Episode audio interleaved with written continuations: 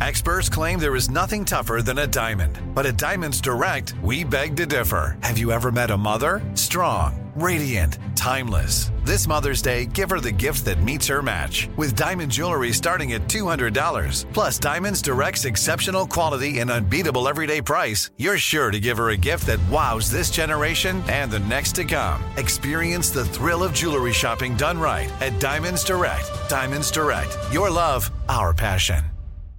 This is your moment, your time to shine, your comeback. You're ready for the next step in your career and you want an education employers respect. So you're not just going back to school, you're coming back with Purdue Global.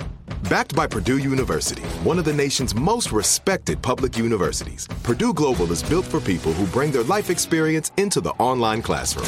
Purdue Global, Purdue's online university for working adults. Start your comeback today at purdueglobal.edu. When you buy Kroger brand products, you feel like you're winning. That's because they offer proven quality at lower than low prices. In fact, we guarantee that you and your family will love how Kroger brand products taste, or you get your money back. So next time you're shopping for the family, look for delicious Kroger brand products because they'll make you all feel like you're winning. Shop now, in store, or online. Kroger, fresh for everyone. I'm Saagar Enjeti. Welcome to Breaking Points. Every week, we have four shows for all of you, bringing you the most important stories in the country, especially those that the mainstream media won't touch. So, if you want to support what we are up to here, we have a special discount for all of you this month at breakingpoints.com. With that, let's get to the show. Hello, hello, everybody. Good evening. Welcome to our State of the Union live stream with the dream team that we have assembled here. What do we have today, Krystal? Uh, indeed, we Oh, do yeah, right. have a Yes, of great course. program for you this evening. All right, so uh, as you guys know, the president is preparing to give his annual State of the Union address to Congress. A uh, few things that are different this year. I mean, the big thing is that we have Kevin McCarthy now in as Speaker of the House, so visually he'll be there Mm-hmm. instead of Nancy Pelosi. Signal of the fact that it is a different time in Washington, and frankly, all of the things that he's going to lay out that he would theoretically want to get done are obviously not going to get done because of that reality. Um, but we're going to take a look at some things we have pulled for you about the actual state of the economy in particular, because he's going to lean a lot into that, and also the political landscape, because in a lot of ways, this is kind of his launch for his reelection. He's not going to officially launch till March or April, but this is the beginning of Joe Biden making the case for what he's done, what he wants to do going forward, and also, you know, what he thinks needs to be pushed back on for the Republicans. So we are joined by the wonderful Marshall and the wonderful Kyle. Gentlemen, welcome. Hey, me and Marshall did not plan our outfits to look as Oh, you similar guys as look they good. did. You guys I look agree. good. I I think just we look good. I think I think uh, watchers of Breaking Points will notice that Kyle has been really stepping up since that first episode. You're morphing um, into Saagar, and I'm looking forward to the tie next time. Yeah, I was going to say, what happened to the ties, Wait, what gentlemen? was the first? What was the first episode? I Yeah, what, what, what was I wearing? trying to Pajamas? when we when we unveiled the first Breaking Points like live recording back in uh, geez 2021. So look, I think there's uh, something we could all do and learn from each other. oh, wow. I was Oh. probably wearing like pajamas, Well, pants, or Yes. something. I mean, he's like, I- "Why I is don't wanna- Pikachu on your pants?" I don't want to give away the game here, but he is wearing sweatpants and slippers right now. So Hey, listen, don't blow my spot up. This Yeah. is the one time the sweatpants actually match the jacket, and here you are raining on everybody's parade. be careful, Kyle, because on our set, you can actually see the upper lengths of your True, thighs. I'm but just this, trying to uh, be- just looks a heads good. up. just trying to be transparent. That's here. all right. Just He's- trying to be he's being transparent. true I didn't form. want. I didn't want people to think I'd changed Yeah, you. You know, you're sure. still the same guy. I actually being- have no pants on right, Right, now. but he's got no seltzer next to him, so that's how you know that things are a little bit different. Uh, all right, okay. State of the Union, as Krystal mentioned, uh, this is something where the president is basically running for re-election. I actually did not know this, and I'm actually curious what you guys think of this. I don't really know why, but a lot of people watch the State of the Union. So I was looking at uh, 2022 data for some of the most watched uh, programming in the United States, top 100. Vast majority of it was the NFL, unsurprisingly, or uh, so it was almost all sporting events. The only political one, and it was actually within the top 50, State of the Union. Tens of millions of people watch and actually tune into this, probably more so than when President Biden eventually will announce his reelection. So, this is his case, and he's running on the economy. So, one of the things that we pulled, and this is a very important metric as to how exactly he's talking right now, let's go and put our first element up here on the screen, guys. A1. is the state of the US economy right now. I don't think there's ever been a weirder economy to actually discuss, which is the jobs report came in red hot, 517,000 jobs added in January. They completely crushed the estimates. We have a 53 year low of unemployment. We have modest real wage growth. We have changed from a zero interest rate environment. Social security checks went up. However, they went up because of inflation. And that's the downside to this entire discussion, which is that people are upset about the state of the economy. In some ways, they've never felt worse, and we'll get to that. And uh, in general, there's a sense of malaise, while all of the top line metrics are really good. So I really, I, we've struggled with this a lot here on the show, which is how do you describe that? You know, eggs Yeah. are seven dollars, but you know, people have got jobs. So what is that? What type of economy is that? And how do you, how does a president relay that to the American people? Marshall, why don't you pick that one up? Because uh, I, I'd be interested to hear your thoughts. Yeah, I think the argument that they're going to want to really make here is that things were at their worst probably last summer. And since then, we've seen, and this is me echoing what a uh, you know different version of Biden would be saying on 15 different levels. But things have just gotten better, and they're going to keep getting better. And we should have faith in the president that that message is going to work. That's basically, I think, what they're going to want to get from folks. Because if you just really see with those midterm results, Republicans just came in thinking that the economic message was going to be particularly successful. In fact, that malaise saga that you referenced was going to translate into the ballot box, and it really didn't. So I think they're just betting that the next two years are going to follow the pattern that September to November did.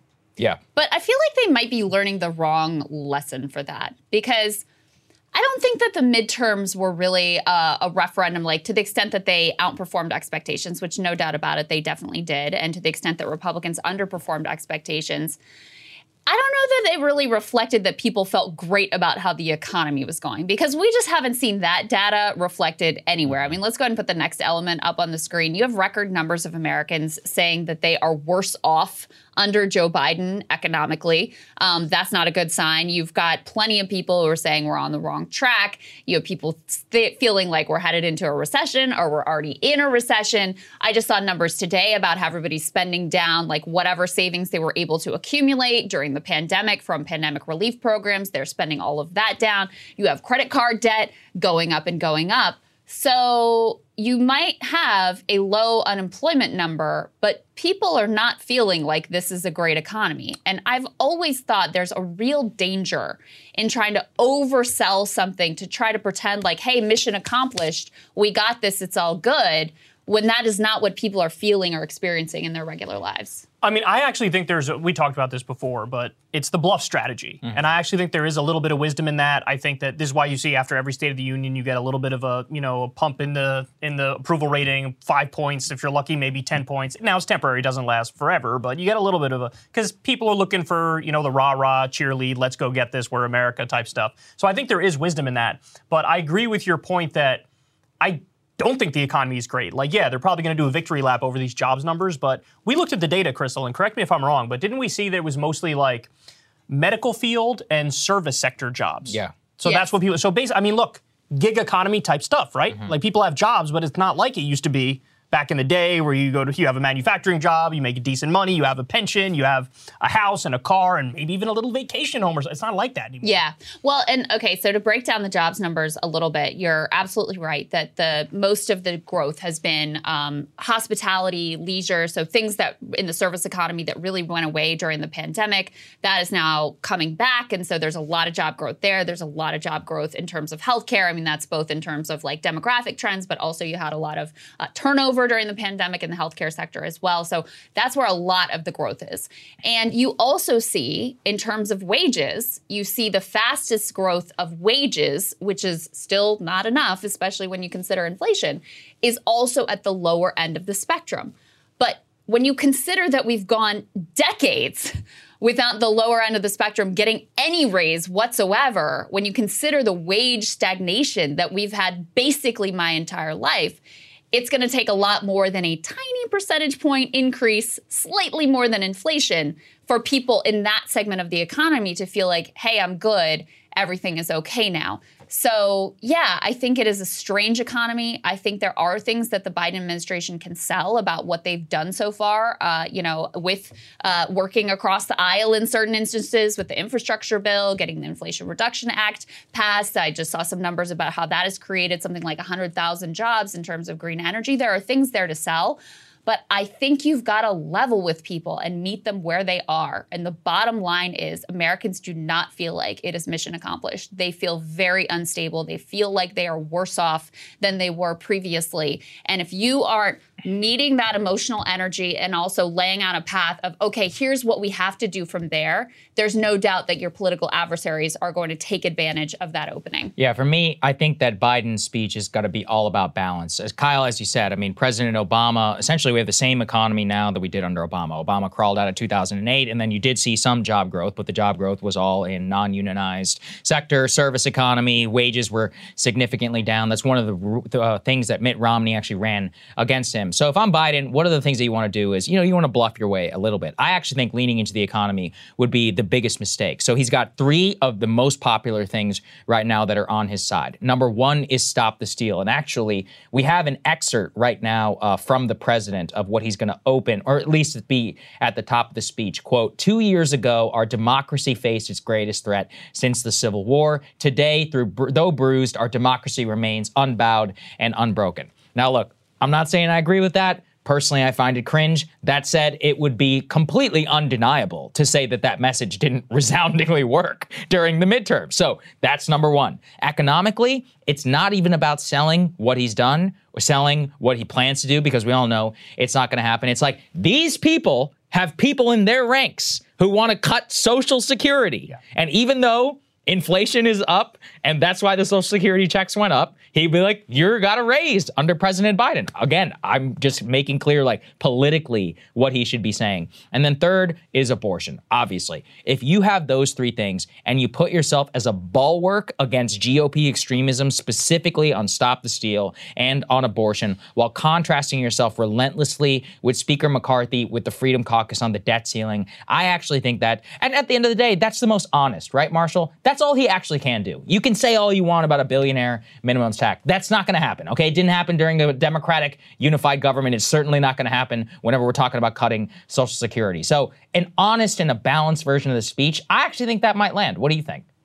Yeah, and I think the two things to highlight that you really just hinted at are Biden's central political skill, which only really came into account at this period of his life, so explains why he wasn't able to become president at you know the earlier 40 year period in his political career, is against conventional wisdom, he's read the political mood of the country. So, for example, 2019, 2020, his whole candidacy, once again, this isn't a comment on how he actually governed, but his candidacy is actually let's make things normal.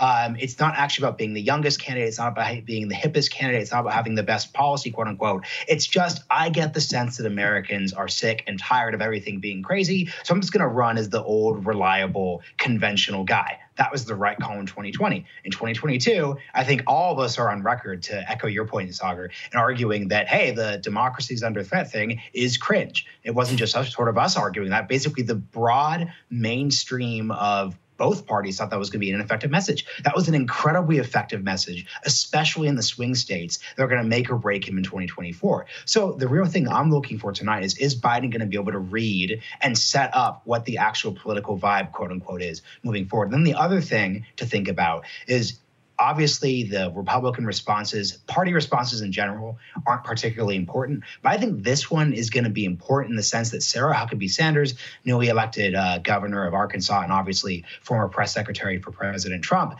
she is basically representing like the mainstream of the Republican Party. And if we're looking back at you know American politics since 2008, I think one of the most important stories has been the Republican Party's consistent inability, with the exception of Trump in 2016, of reading the political vibe. So you mm. obviously have the Tea Party wins, but then that leads to Tea Party win arrogance going into 2012. That leads to Mitt Romney winning the nomination. That wins. That leads to Trump misreading the electorate in 2020, and of course 2022, where Republicans thought that the inflation numbers and gas prices would be enough to win a resoundingly straightforward victory with the claims of a red wave. So the real test is going to be: A, can Biden do actually understand? Can Biden repeat what he's been able to do since basically 2018? And then will Republicans actually read the country correctly? correctly. That's a great point. So uh, I want to get everybody here's opinion. So we have some excerpts actually of Sarah Sanders. This is what I hate about the response. If you have an excerpt of your response, it's not a response. You know, it's just yeah, a pre-planned yeah, yeah. attack speech. it's like if you have a scripted speech that you could release before the speech, then it's not an actual response. But all right, let's put that to the side. I'll read it for everybody. Krystal Kyle, I want your guys' reaction. In the radical left's America, Washington taxes you and lights your hard-earned money on fire. You get crushed with high gas prices, empty grocery shelves Our children are taught to hate one another on account of their race, but not to love one another or our great country. While you reap the consequences of their failures, the Biden administration seems more interested in woke fantasies than the hard reality that Americans face every day. Most Americans simply want to live their lives in freedom and peace, but we are under attack in a left wing culture war that we didn't start and we never wanted to fight. So that's what we have so far. What do you guys think? Oh, boy. All right, here we go again. Look, right. the, the argument is never going to land if you're trying to say that Joe Biden is woke. Mm-hmm. This is the guy who famously had gaffes, you know, before he became president. Like, bro, you can't go into a 7-Eleven without seeing an Indian behind the counter. Yes. I mean, this guy was just, you know, shooting yeah. from the. I will defend him right. on that. I, okay, I, look, there is some truth to just, it. All right, let's just put it to rest. You're just not going to get him yeah. on the woke stuff. It's just not going to happen. Yeah. Um, now, on the taxes thing, I just find that point kind of funny because Republicans in the House just passed the what's called the fair tax, which is effectively a 30% tax, uh, a 30% sales tax, and that is a massively regressive tax. So it raises taxes on the poor and the working class while it cuts taxes for the wealthy. So I always found it interesting. I think this is an argument that Republicans have made effectively. They've defined themselves as like we're the tax cut party, and I think a lot of people believe that means oh they're going to cut my taxes, random working class American, but Effectively, that's not the case. They actually are increasing taxes on working people, or they want to, according to their own plans, and yeah. decreasing it for the wealthy. Hmm. Yeah, I mean, the fair tax stuff is such an own goal that it is unbelievable. And for people who don't know, a vote on the fair tax was something that the Kevin McCarthy holdouts demanded. And as Kyle just alluded to, what it says is you're going to get rid of the income tax altogether, and instead you're going to have a 30% sales tax. So, as expensive as all your groceries, your meat, your eggs, your milk, your whatever is at the grocery store, how about we add 30% to that? That's literally what they demanded in terms of their, you know, that was one of their concessions that they got from McCarthy. So, yes, on that part, they have left themselves incredibly vulnerable. I'd be shocked if Biden doesn't talk about that ultimately in the State of the Union tonight. But you know, another piece of this, she she sort of alluded to like these fights over education that Ron DeSantis and now Trump are really mm-hmm. leaning into. And I think it just whatever you think about the politics and ideology of that, I think it is a stupid strategy strategy politically. They thought that Glenn Youngkin really won in Virginia on running against um, critical race theory. I don't think that's the case whatsoever. I think you had, to the extent that the election was about education, it was much more about that you just come out of a pandemic where schools had been literally shut down. Yep. But the minute that you're the party that is going, I, as president from the federal government top down, want to tell you what your kids can and can't learn, that does not feel like freedom. And it also doesn't, you still to this day, even with Republicans leaning so heavily into this fight, Guess who voters say they prefer on education? It's still Democrats. You know why? Because the things they care about from the federal government on education are like funding and getting more teachers in the classroom. Those are the sorts of things that they're interested in hearing from candidates. So I know they think this is a real winner. I don't think there is any evidence to back that up whatsoever. What do you think, Marshall? Uh, the other side of the coin, I would say, is Ron DeSantis just won by 20 points. Um, you know, he's incredible. This is essentially, if I were to look at this, I'd say this is the DeSantis theory of the case. Uh, Republicans did win 6% on the national popular vote during the midterms. They clearly think that this is a winner. What do you think of this as a response and uh, in uh, relation to what Krystal and Kyle were saying?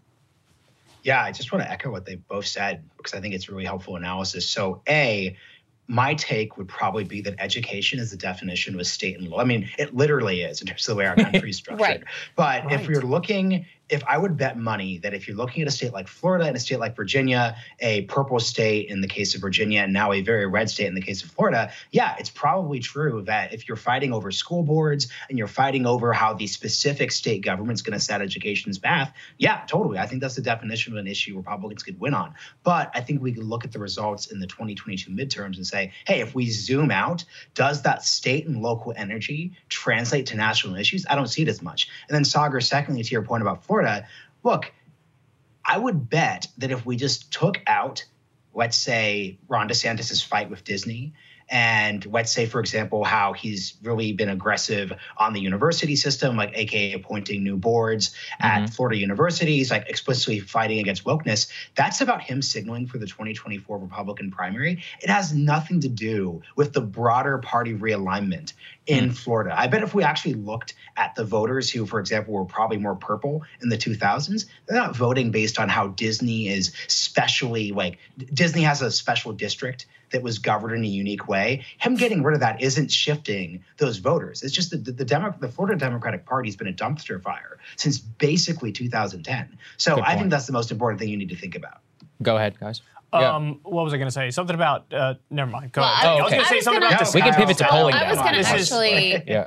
Saagar, Yeah. you made this point about you were laying out what if you were DeSantis, how you would run against Trump. Yeah. And you were talking about, look, the economy in Florida is good. We're we booming. We're open for It's- business. yeah. I think to Marshall's point, like his strength in that in the state and the fact that he was able to win and win so you know it, mm-hmm. lopsidedly, I think has a lot more to do with that than it does these niche hyper online Republican base issues, which may serve him well in a Republican primary. But back to your question, Marshall, of like, are Republicans going to be able to read the room in terms of the mood of the electorate? Like, how many regular moms, like swing mom voters out there are like, you know what really the problem in the country is and in my life is wokeness. Yeah, Like, and it's it's I- a I niche don't know. online issue. To your point, though, DeSantis, he, I watched his debate with Charlie Crist, and when debating Charlie Crist, he didn't just do the,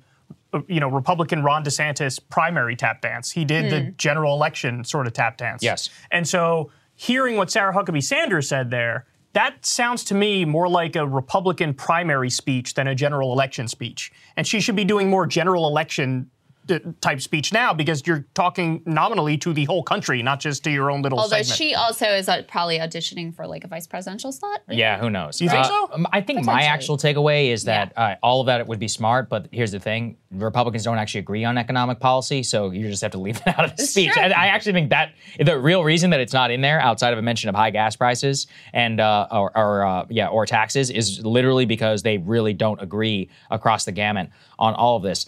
Yeah, I mean, look. I've always thought it's a potent strategy for Ron DeSantis. I thought look at the scoreboard was the best political comeback that he's given so far. It's perfect, right? Just look at the scoreboard. In terms of how they're talking, you know, in his debates or whatever with Gavin Newsom, it's like, dude, literally half a million of your people moved to my state. That's it. Dunk. And the reason why is open for business, keeping the schools open. Everybody's moving here. We're dynamic. We're having fun. We're trying to, to the extent that we're prosecuting the culture war, it's to try and preserve normalcy, quote unquote, whatever that means to the people of Florida. So that's probably why I think that the Sarah Huckabee Sanders speech is not going to land necessarily in the way that it needs to. But let's also consider this: how many people are watching that actual rebuttal? Right? Is this real? At this point, is this the general election, or uh, what do we all talk about? That's a Republican primary speech. Well, probably Republicans are the only ones who are going to watch it. Well- What's the reality that all three of these cable networks even play? I, look, we're not going to play it. The Yeah. only way a lot of people are going to watch Yeah. it is if it's a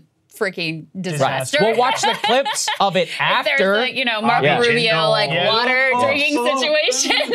I think about him every time I drink something on here on the stage. Yeah. Yeah, I'm like, I hope I don't I- pour I this all over also- myself. Bring I'm- back Bobby Jindal now. I am also traumatized by the Marco Yeah. Rubio water drinking situation.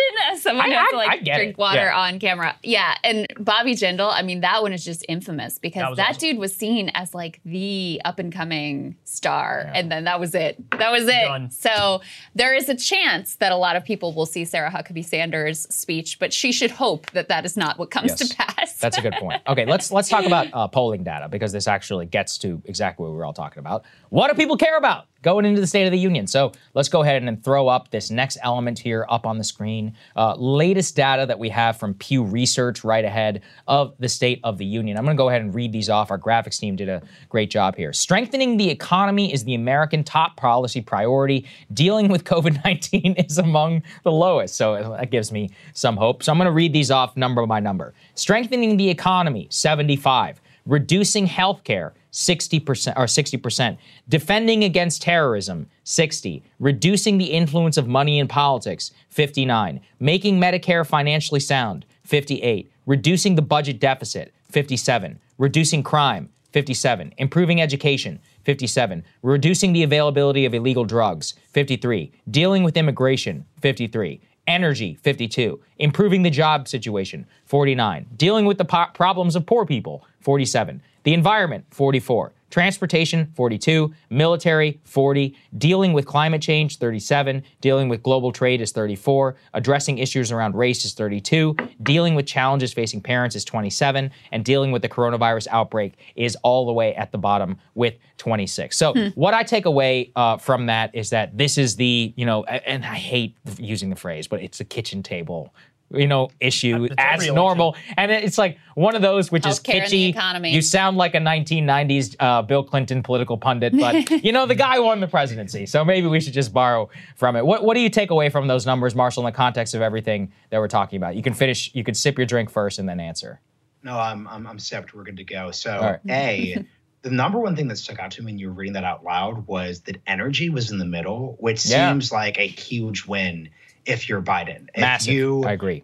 if you hmm. had this conversation in the middle of the summer, like I was saying earlier, it's all about energy. It's all about the prices being high. It's all about everyone seeing the photo of that, what, seven, eight dollar gas we had in California. So that's the victory right there. And that's kind of the point we're making at the top about Biden doesn't have to convince people that everything is hunky dory and perfect. That's not what his job has been. It's kind of funny if, if you're and this is kind of why there's this interesting like Obama versus Biden contrast. I think if you're President Obama, you have to convince more of that. But for Biden, it's basically like, look, man, it's pretty okay. Let's keep things okay. So that really falls into that. And then two, and this is just where the, the the COVID thing's so interesting. This goes back to the Ron DeSantis conversation. Um, to what degree is the 2024 electorate going to be interested in relitigating 2020 and 2021? So that's another thing to really think about there too, because this that poll number of COVID concerns just I think would generally skew towards us just moving on from that issue and basically in either direction, pretending it didn't happen or not.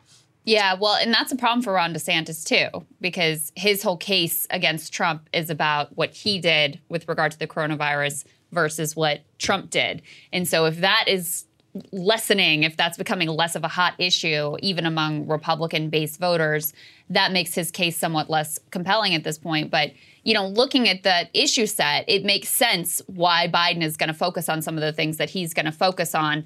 Um, apparently, in his uh, State of the Union address, he's going to pull back some of the Build Back Better elements that you know didn't make it through into the Inflation Reduction Act. Talking about renewing the expanded child tax credit, something Based. I am very big on. Uh, $35 insulin cap for all Americans. That also be great. And healthcare costs was one of the top issues there. Medicaid expansion in 11 states and childcare and elder care. Now, as Saagar said, these are all this is all messaging. None of this is going to happen with the Republicans in control of the House. So this begins to lay out what the you know reelect pitch will be, what I would do in a second term as president. But you can see he's like squarely focused on these sort of core economic issues that clearly are top of mind for voters. Yeah, and uh, when you look at you know top one strengthening the economy, then you have reducing healthcare costs. There are things he can point to of like, look, we're moving in the right direction here. So the thing we were talking about earlier, Krystal, uh, we're onshoring 350,000 jobs right now. That's something that he probably will brag about, if I had to guess. Also on the lowering healthcare costs. I mean, as part of the IRA, they do have lower prescription drug prices. Now it's only for it's only certain drugs and it's only for seniors, but there's also um, a cap at $2,000 out of pocket, and there's uh, $288 billion in savings for seniors. These are things that he could bring up to to say, like, look, I'm I'm addressing your your top concerns, and so like I'm on it. And what are those guys doing? Nothing. Yeah. uh, by the way, uh, shout out to the live chat. Um, Marshall, my favorite comment so far is that you are the Breaking Point's designated survivor. Um, that's a good one. That's a good one. We got to we got to shout it out to all of them. You guys, Tucker said uh, I'm- George I'm Santos should be terri- the. the, the, the terrible monologue I'd have to open with tomorrow. Yeah, it's- it's your show, man. Just get, shit. just get ChatGPT to write it. yeah, It'll just be get all ChatGPT to write it. Um, if we this. get if we get by the way, you know, if the Capitol does, God forbid, get attacked, uh, we will be incinerated in the blast because we're close enough to that. So we love you all. Uh, you'll be able to see all of that going on here. Uh, if we have any super chats that are good, we'll go ahead and read some of those. Saagar, uh, Saagar floated beforehand that George Santos should be the designated survivor because he's what the country. So, he's a true yeah. He's what we deserve. of what the country is. I have a fun Santos update um, if everybody is interested. I- Santos interested. has sat himself in the center aisle of the House of Representatives specifically to try and shake President Biden's hand Yes. on national TV. Yes. And he is drawing t- attention to himself with a bright traffic cone orange tie. Oh my Uh, God. you got to give it to the man. Not he has color. no shame. That is a that is a bad call. If we're gonna Yeah, Zero first, yeah, first of all, fashion wise, disaster. Uh, but second, just the shamelessness. Like he knows that millions, tens of millions of people are going to watch. He's going to go in there uh, for that handshake. There are a couple of notorious members of Congress who do this, who get there hours and hours early. Sheila Jackson Lee, I remember from my time as a congressional intern, it was like lore that she always does it because apparently her constituents are always like, I saw you at the State of the Union shaking. Apparently it works. Again, I don't know why people watch this, This thing, is gonna but this they do. is gonna save George Santos' Yeah. career. Maybe he it will. Gets that big Biden Right. handshake and he Yeah. can grab the photo. Right. It's amazing. I also, hope it what does, are his I creds? hope it does happen though. How can he have GOP creds if he's going to sit there and shake the He's in president's hand? District. He's Uh, gotta gotta do what he's gotta do. As for other stunts, Kevin McCarthy has confirmed he will not rip up the State of the Union. So thank you, Kevin, uh, for uh, Is he gonna clap like this? in the House? Yeah, will he? Will he do a, a clap like this? It's always fun, actually. That's his, that's actually his biggest problem. Um, he just he, you're, you're not going to turn him into a meme meme in either direction. I agree. I yeah, agree. that's he doesn't fair. have it in him. That's Um, fair. That's unfortunate. right. Something I look for in a good Speaker of the House is very memeable. Right. I mean, listen, actually, Biden, if I remember, was hilarious to watch during Obama's State of the Unions. He would sometimes like forget to button his jacket, or sometimes he would do that thing where he would button every time he stood up, unbutton every time. Oh, It's- no. It was like chill, dude. Just you know, sit up and down. It's all good. You know, we're, we're fine. You It's don't always- need to button it every time it's always the game too of Yeah. like who's gonna stand for which lines Yes. and who's gonna sit for the other lines. Ah, There's always that right. that dynamic going on too. The but majesty of the State of the Union. yeah, it is funny though because I mean people really do take time out, like normal people Yeah. take time out and sit down and it is part of like the American tradition. And so it is as much as we sort of make fun of some of the pomp and circumstance and like ridiculous nature of how this all comes together and the way people behave, et cetera. It is important, and I'm in favor of more transparency, more accounting, more going in front of the American people and laying out what you did and how you're selling it and what you think about it and what's going to come next. So I am I am a State of the Union supporter, and I am It's not a uh, bad thing. I am unironically excited to hear what how this all goes tonight. Uh, The one thing I wish people every now and then a president would do is be a l like more honest Mm-hmm. and say, "Ladies and gentlemen, the State of the Union is terrible." there actually was one. I forget who it was. We watched a compilation the other day. I don't know if you remember who. What was it? Ford? I think maybe Ford did it. Well, he did it in a way where he was like, it, w- it was like moving on from Nixon, as in it was like, look, I get it, you know, we've had a bad Oh, time, so, but now we're all together, So and I he's pardoned blaming, him. blaming and- the other guy. I mean, it was smart. He almost won re-election, so it actually Yes, I, worked. I saw. Uh, I was going to say how'd that uh, how'd that turn out for uh, our Well, president? I'm just Not saying, well look, enough. it came close. You got to give the man credit, credit where it's due. Well, So, actually, uh, wait, wait, wait, wait, real quick, Kyle, because it's kind of interesting because you think about it. I think what makes, and this goes to the whole debate about whether or not the Republicans want to make Trump the presidential candidate again. Trump's the only guy in modern American politics who's won, and once again, referring to 2015, 2016, on a message of pessimism and carnage. Like, mm-hmm. we, we, Yeah. we make fun of Jimmy Carter for saying malaise for a reason. I mean, he didn't technically say malaise, but like it was called the malaise speech because that was the general vibe of it. But I, I, I think it's a real interesting test of like whether or not people are going to want to hear that everything is shitty versus, hey, we're moving forward, things are getting more normal again. That's another one of those debates of what the country's mood is. Yeah, I mean there was there was a realism to it though, you know, like when Trump was Trump was specific in saying, you know, our infrastructure is a mess, our mm-hmm. airports are a mess, you know, the middle of the country's been hollowed out, we're shipping all the jobs to Mexico, and that stuff is actually true. Mm-hmm. You know, now Republicans were used to the Ronald Reagan style of politics for a very long time, where it's like morning in America and everything's happy and, and sunshine and puppies and all that stuff. And Trump really changed that mold. I think a lot of that is dependent on the personality, kind of like can the personality, uh, you know, create a convincing case with the pessimism, or is it you know somebody whose disposition is more in line with something that's like sunny and positive. You know, I think I think there are other candidates who could probably get away with it and do. it. I mean, to an extent, Bernie kind of did that too, right? 2015, 2016. He was more Absolutely. hopeful, but certainly, yeah. Yeah, exactly. Yeah. Yeah, but I mean, I think that is a note that Biden could potentially land. Listen, I just don't. Okay, all right. Biden at this point in his career, no, he probably can't Here's land it. Let gonna me, let me, Yeah. let me wind that back. But I don't think there is anything more powerful than meeting people where they are, than expressing a truth that they feel like in their life and that they don't feel like is being reflected in Washington. And that was the power of Trump. Yes. Like he said things that other politicians weren't saying and people were like, "You know what? I feel that. Like that's what I see. That's how I see things at this point."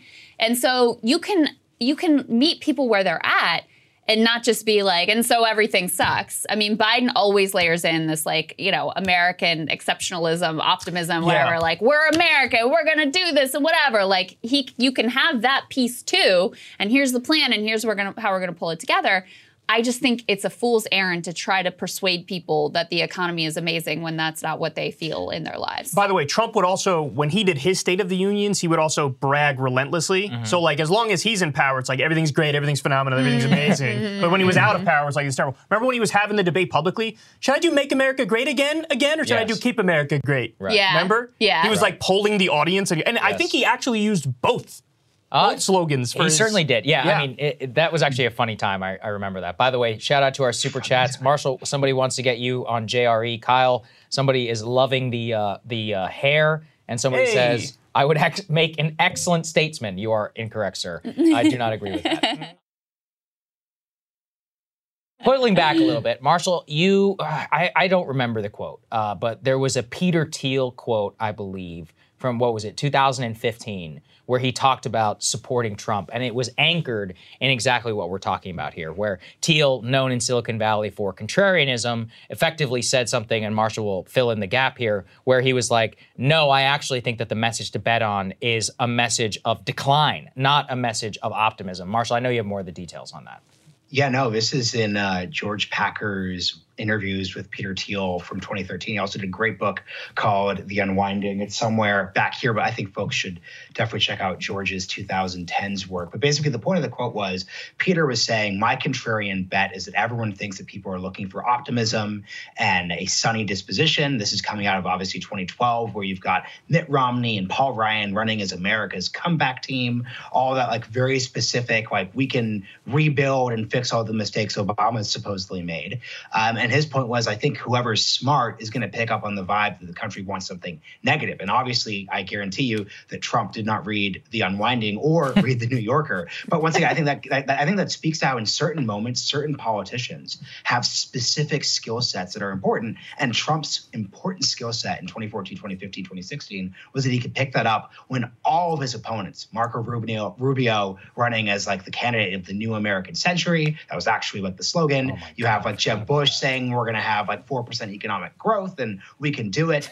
Um, but this is once again the problem, though, of a politician who's specifically good in one moment and not another moment, which Right. is Trump bringing that energy to periods when he didn't need to bring it. And I also think Trump's like everything is a disaster energy is also what is also what urges him to be an election denier. It's what urges him to select like like ridiculous uh, candidates like um, you know uh, Kari Lake. Sure. Use his endorsements improperly. So the real test is can 26 can he course correct, which probably not, honestly. It's also, I mean, it's also the difference between being an incumbent and being in opposition. Right. Right. If you're in opposition, it's easier to be like, everything sucks and these people are blowing and it's r- terrible and Yeah. it's harder. I- I mean, admittedly, you're in a more difficult position when you're like, I've been president for a few years now and things are still challenging, but we've done some good stuff. I mean, there is just more of a line ultimately that you have to walk there. Yeah, that's true. Uh, quick shout out. Somebody left a super chat. Uh, Alex Das Lieb. He says Biden fetishizes bipartisanship so much. He has one red eyeball and one blue eyeball. I'll be happy and wrong if he vetoes cuts to Medicare and Medicaid and Social Security. Uh, I do think he would veto cuts to Medicare, Social Security. Also, given the fact that you have Donald Trump out there literally saying, don't do that. So there's going to be a sizable portion of Republican senators and of Republican congressmen who are like, look, I'm, they're like, I may support this stuff behind the scenes, but I'm not voting for that. So I hope that's Yeah. true. I hope Trump really still has that kind of sway over them. I personally think that I yes, I believe that on this issue that while in the driver's seat, the Freedom Caucus and some of the ideologues there are. They're probably at this point. I could be totally wrong, and we will see what the ultimate vote count on this. I do not think it will ultimately come down to cuts for Social Security. I do think that is important. Fun factoid: uh, Biden will be the oldest man to ever deliver the State of the Union today, and from this day forward. So that is a fun one for everybody. Um, in terms of what else that we know about the speech, one of the things he's actually going to be taking credit for, Marshall, and this goes to what you were talking about, is gas prices. So whenever you brought it up, uh, I've got the national average in front of me. It's three dollars for it's three dollars and forty five cents a gallon on average. I mean, still high, but it's not terrible. If you look at a year ago, it was exactly 340. That's right around the time that Russia invaded Ukraine, or I believe right before that. So gas is relatively stable. There's not a state in this entire country where gas is over five dollars a gallon. Our friends in California are paying 460. Of course, that's going to be an important metric. So I really think that he just has to come back to the basics. Like he's got to talk about uh, st- Trump stop the steal. You want to frame it exactly in that way. You want to hammer abortion probably at the very top. Thank the voters who kept the Democrats in the Senate. Give shout outs to John Fetterman. Give shout outs to um, uh, to who's the Arizona the Arizona gubernatorial candidate, Katie Hobbs. You want to g- give shout outs to those people and say we heard you on that issue. And you know this is part of what's folding it back into reelection is but Republicans have the House. So if you want us to get anything done, you have to vote for us again in 2022. So I want to ask Marshall. Marshall, how long do you think Biden can keep going back to this January 6th well? as long uh, that's a great question as long as republicans nominate candidates that activate voters as whoa let's not do that um, and this is the this is the thing because like that's actually the way to think about it, which is the reason why republicans were screwed in 2022 is they like i think many of us in like the commentary space thought that voters didn't care and it's it's not as if like republicans were like and by that I mean like the party establishment in DC. It's not as if they were, you know, explicitly um, saying, "Yay, stop the steal." I think they were probably arguing or believing it's going to be a wash. Um, but it was a huge issue, obviously, Yep. in those big results in those swing states. So as long as Republicans nominate the wrong candidates, and I'm not meaning wrong in the moral sense, I'm saying wrong in the sense that candidates who are performing for party primary bases, who want to hear stop the steal bullshit, without obviously like intersecting with the general election. Biden's going to be able to talk about it until the Republican Party, and by the way, I don't mean the entire Republican Party, I mean until swing state Republicans basically move on from this issue or start saying in their primaries, hey, we'll select whoever reads the vibe and doesn't talk about elections not working. Yeah. Biden's going to be able to go to it. Yes, Yeah. you're absolutely right. As long as as Donald Trump is alive and breathing, uh, Biden should thump it for all he not can. gonna let it go. I wish it didn't work this way, folks, but it does. Um, yeah. So there's another piece of uh, that's going to be very critical to his performance. As much as we all pay a lot of attention to the policy and have a lot of opinions on what would be good and what's bad and how things have gone, all of that. A lot of this is also people taking a vibe check of whether this 80 year old man is up to the task of another four years. That's a good point. And, you know, it's not just because they're concerned about, okay, can he personally handle it? But you also will have visibly behind him Kamala Harris, the vice president, who would be next in line, who not a lot of people are super fond of. Um, we can actually put this up on the screen from the New York Times. this piece from the New York Times about Kamala Harris is devastating. The headline here is Kamala Harris is trying to define her vice presidency. Even her allies are tired of waiting. They say in here that even some of the Democrats that her own office told reporters would give them supportive quotes confided privately that they had lost hope in her. So even the people that Kamala Harris was like, this guy is going to say great things about me. When this New York Times reporter actually went to them, they were like, oh, this is not going that well.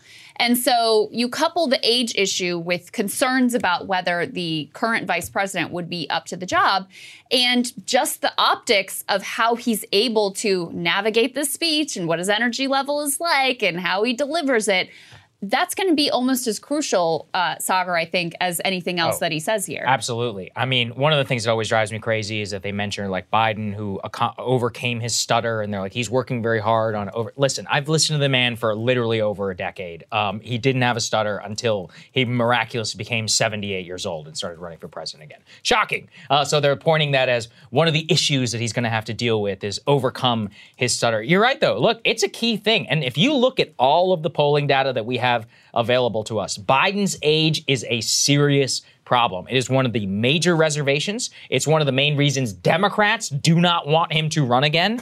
Let's, I mean, you said this, and it's internal. He will be 86 years old on his last year as president if he gets reelected. That's crazy. Like 86 years old, I don't, it's difficult to even describe. I think, for, I mean, most people know who has interacted with somebody who is that old and exactly what exponential decline can look like, especially at that age. This is not a commentary. I uh, hope that he, it doesn't happen to him, but if we're betting on the odds, it's very likely to. And then, then if you're going to have a political successor, one of our super chats says, I hope that uh, Biden fires Mayor Pete live on the air. that would be good for his political popularity. I agree. That. That. Listen, Oh, he'd be like, we're going to make air. He goes, come on, man. Airplanes aren't flying. You're out of here. We got, by the way, Yeah. I got the exact same super chat. Oh, really? Yeah, So this- that's perfect. yeah. Whoever that guy is, I love this guy. Um, Look, That's a it's, brilliant it's idea. true to, to a lot of normie Americans.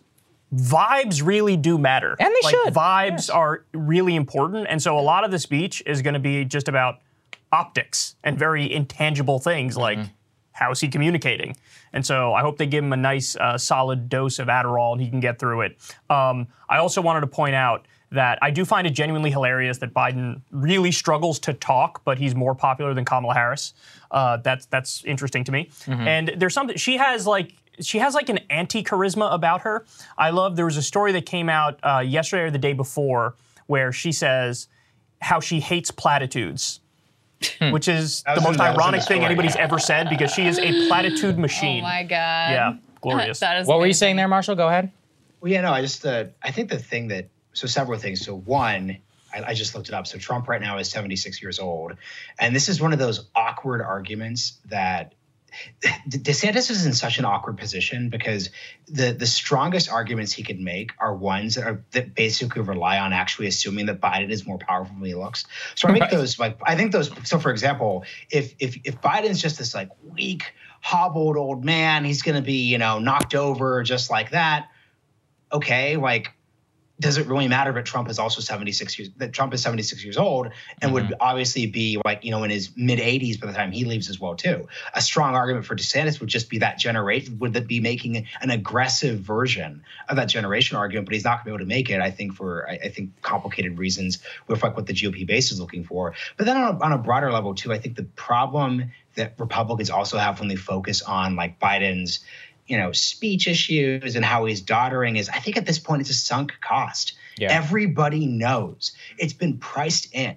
If you if you if you if you just don't think that Joe Biden is particularly compelling, speech issues aside, your party already lost. Then I think the last thing is that I I'm just really skeptical of these poll numbers, especially of like Democrats who are saying, oh, like we don't really want Biden to win run again, because I think at the end of the day, if you give them most of their alternatives, they're actually plausible. They don't want that alternative. Yeah, that's fair. Um, and then Yeah. B, if you ask that question in the vacuum, that's a different question than, okay, Biden or Ron DeSantis, which is going to be the main thing. It's a base turnout issue.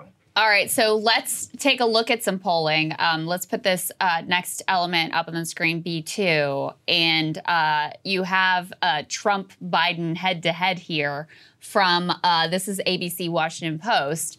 And you have had since September a significant move towards Donald Trump. So they have Trump over Biden 48 45. That's three points. It's, I believe, within the margin of error. You have him up nine points on Biden with regards to independents. Again, this is a five point swing towards Trump from September.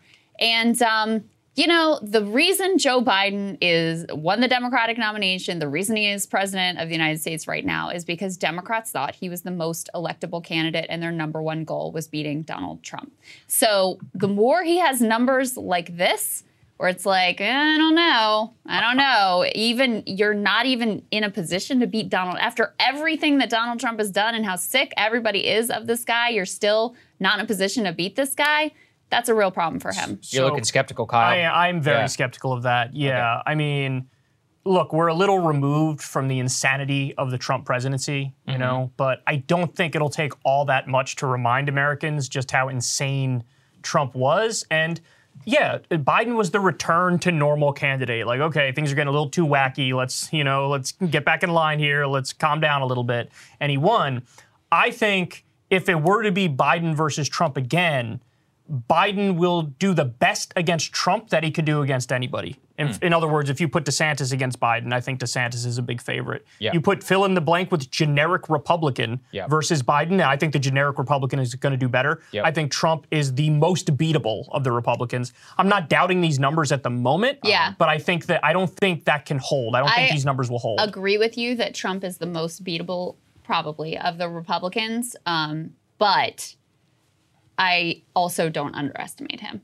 Yes. don't Like, I underestimate don't- Trump? Yes. Yeah, I, I I- am. I'm doing that. I don't underestimate underestimating him. him. You've always I would underestimated not- him. The, wait, wait, wait. That is okay. Yeah. I have to correct the record here. That is not true. I'm In saying fact- in recent, in oh, let's say Oh, the wait, last wait, two wait, years. wait, wait. Correct, let's go correct. there. Hold on, hold on, Marshall. One sec, one sec. In recent times, yes, uh, because people need to remember, I was one of the first people saying Trump can win the whole presidency. Mm-hmm. And I was one of the first people saying, especially when we realized it was Hillary versus Trump, I said Donald Trump is the favorite because he's going to pounce on Hillary for all of her weaknesses. So early on, I called a lot about the Trump era that a lot of people missed. Okay. And the conventional wisdom became like, Teflon Don, Teflon Don, Teflon Don.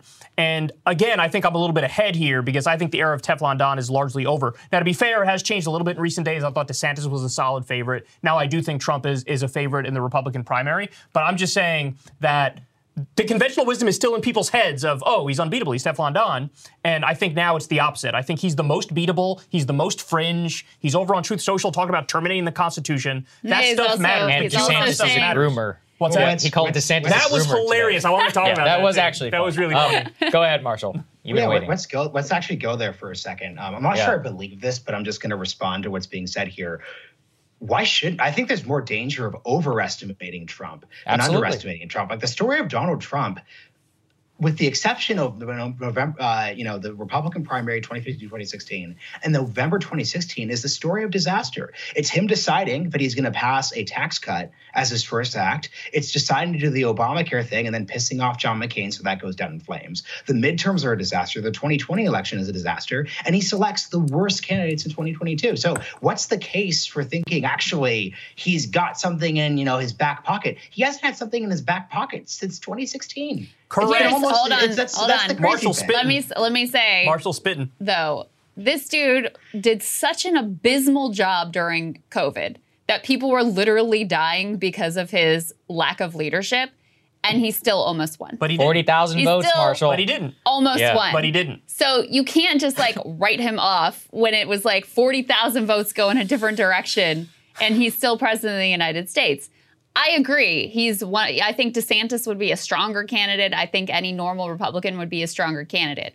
But I'm not going to go out there and say like there's no way Joe Biden could lose to this guy because I think Joe Biden definitely could lose to this guy. Yeah, and I think that's where where I am. And and more what I think I'm responding to is the idea of like, look, after 2022, he's done. He's dead. He's got no power. And there is quite a bit of this. Maybe it's too online and I'm guilty of just internalizing it, but I see and especially in the days right after 2022, a lot of people were willing to say, we're moving on.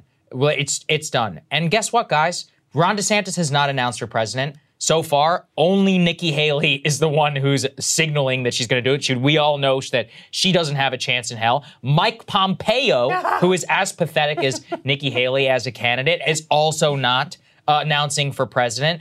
Many, Asa Hutchinson, the guy who was talking Hutchinson. against him on CNN, wears his super PAC. Yeah. So look, he's still got a lot of power. Here, how about this Like- one? Larry Hogan. Yeah, there you Who's go. like Oh, ne- look out. Who's Larry's like on the way. never Trump dude, right? Right. I mean, he's been like very anti-Trump for a while now. They asked him if he would back the Republican nominee, even if it was Trump, and he was like, "Yes, I." Yes.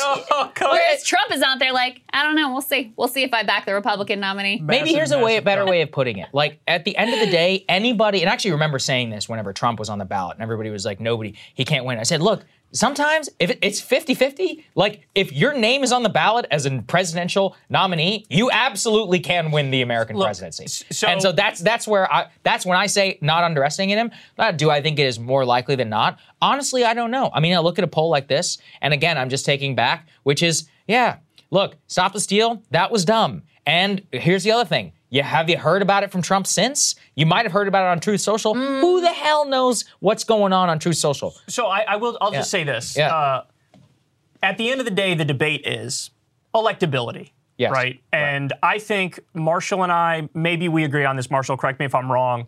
I think that after losing three elections in a row 2018, 2020, 2022 the Republicans, even the base Republicans, some of the base Republicans might go, you know what? Maybe electability actually does matter a little bit, and maybe Republican voters will start acting a little more like Democratic voters, where Democrats seem to put that like first and foremost above everything I else. desperately wish that were to be true.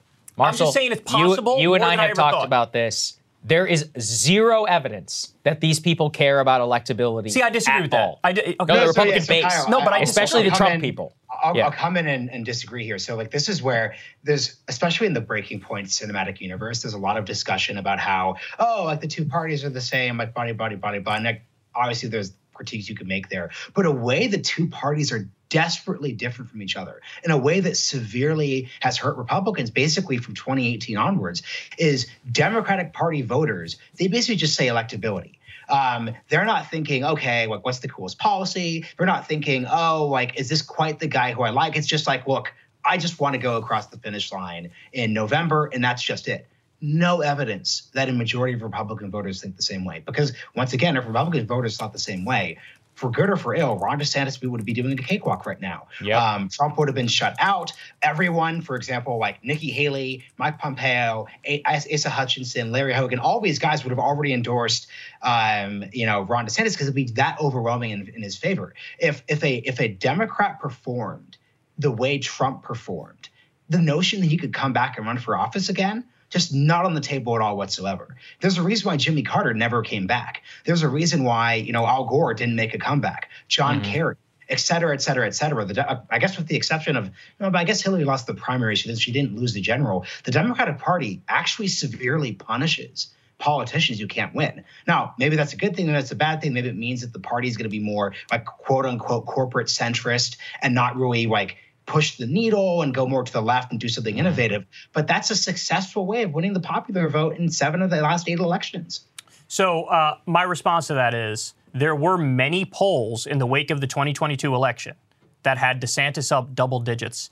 Even today, there are still polls at the state level, certain states where DeSantis is beating Trump in those states. So my point is not to say Republicans definitely will prioritize electability this time around. My point is let's have a little humility and realize they might. They might actually go, you know what? We got to calm down a little bit with this psychotic guy who lost us three elections in a row. Mm-hmm.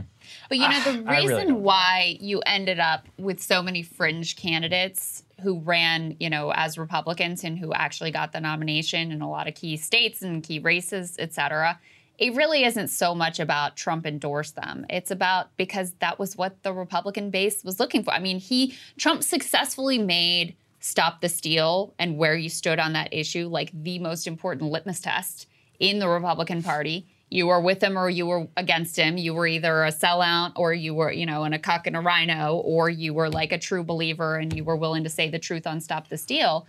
And I also don't really see any signs that that has particularly No, okay. changed. Don't don't deny though that there is a Republican civil war going on at the grassroots level right now. It absolutely it's happening uh, uh, even in even in right wing Yeah. media. You have no, Ben no. Shapiro and Candace Owens and those types versus Well, Steven Crowder. I would dispute that that even matters at all. But go ahead. Well, I'm just saying, actually, yeah. no, Sa- Saagar, there's an actual this split. There's a fight, I think- and it's yeah. I DeSantis think- people I- and Trump people. It's not like there's no fight and Trump already has this sure, and it's a cakewalk. absolutely. Yeah, go ahead. Marshall.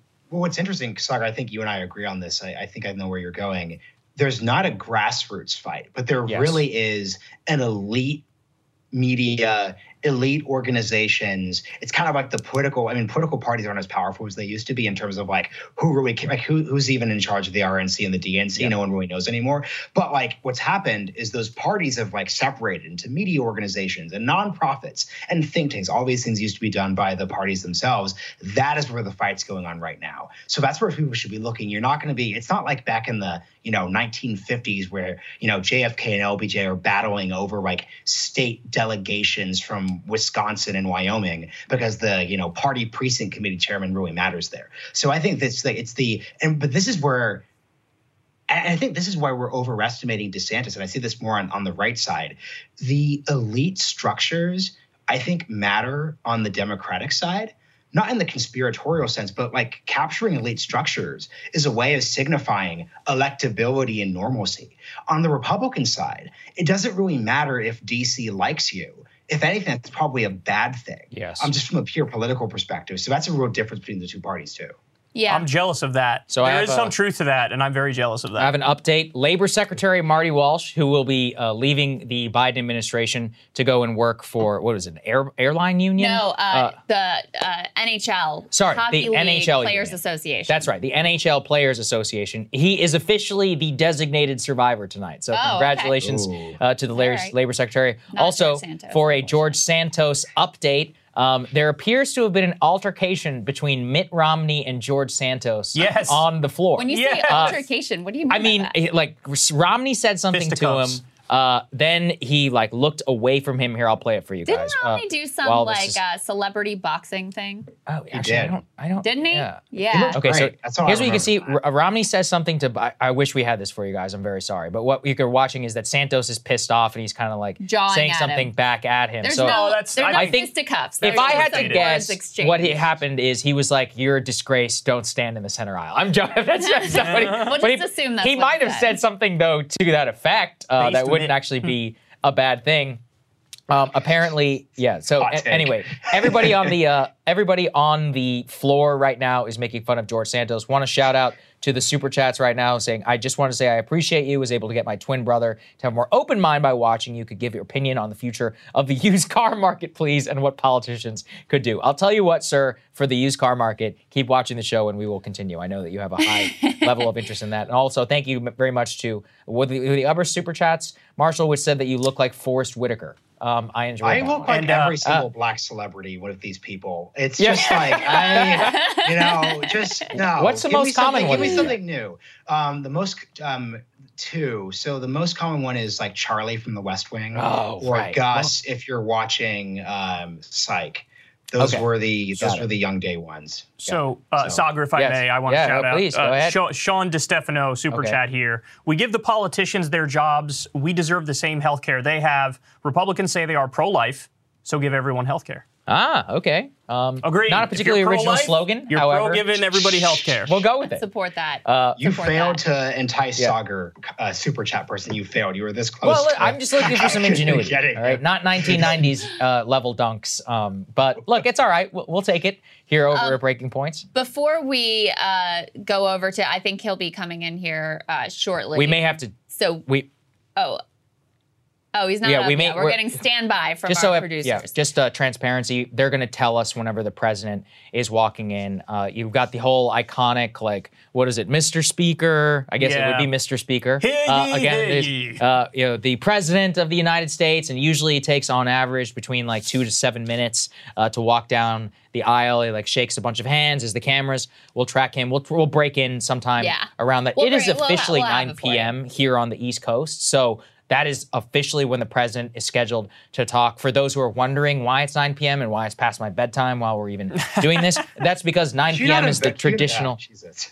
9 p.m. is the traditional, obviously, prime time hour um, here in the United States. It's the most time in which eyeballs, or at least in the old times, whenever people were watching linear TV, are glued to the screen. Yes. Part of the reason why that they do it here at 9 p.m. Yes, and you can see right now. Oh, I see Pete talking to people, Joe Manchin, whatever. Anyway, they're all milling around, talking, waiting for the president to come. But one thing I, I wanted to bring up before the speech, because this will undoubtedly be part of that, this is uh, last year at the State of the Union. You know, this was uh, right after Russia had invaded Ukraine. This was obviously incredibly important focus of the speech.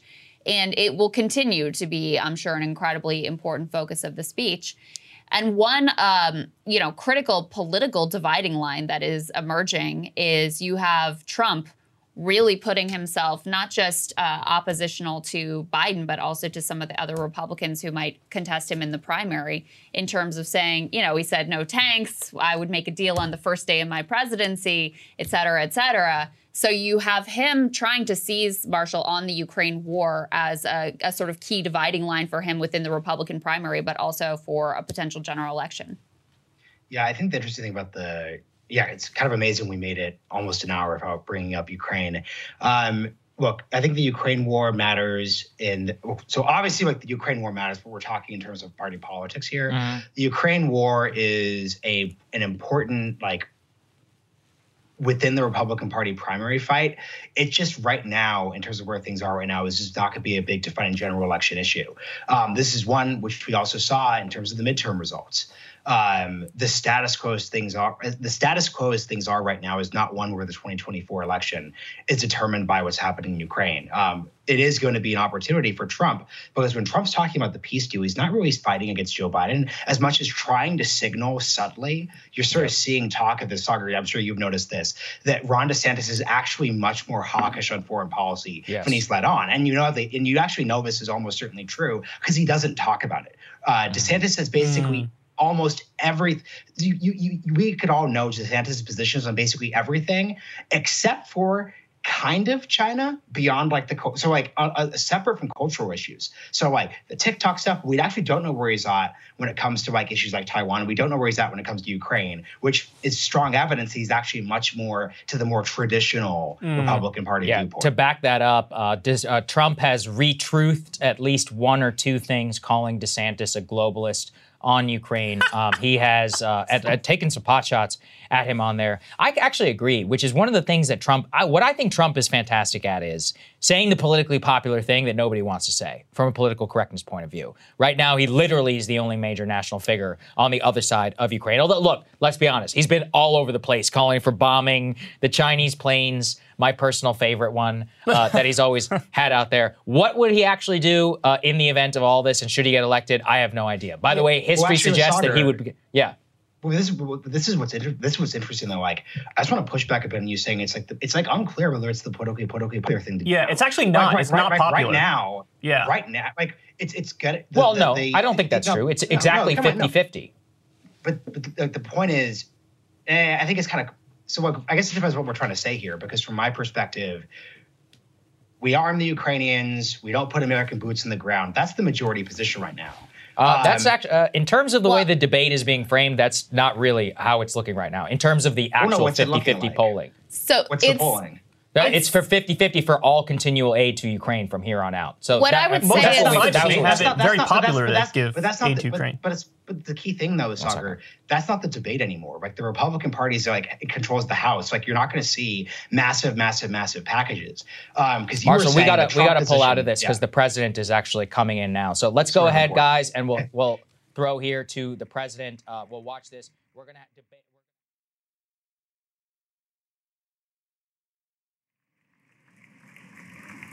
All right, you have, of course, been listening to the President of the United States delivering his State of the Union, leaning heavily into an economic message front and center at the top. Uh, but I think probably the thing a lot of people will pay the most attention to is how raucous the Republicans were. You had Marjorie Taylor Greene yelling, You're a liar, lots of um, especially over his comments about Social Security and Medicare. There's a big uproar. They were yelling at him about the border and other mm-hmm. things. Um, Kyle, let me go to you. First of all, what were your sort of big takeaways, big impressions? Jeez. Well, um, I like the fact that most of the speech was economic and the early part was economic. I feel like that, you know, if you lean into that, that's positive and that'll get a, a good reaction, I think. Um, but obviously, yeah, the bigger story is how I'll go with the word annoying how annoying the room was, mm. and I'm very curious to throw it to you guys. I don't know if it's just because I'm getting old. I don't know if it's because I'm tired and it's past my bedtime. but every single time somebody chirped up, I was like, "Shut up."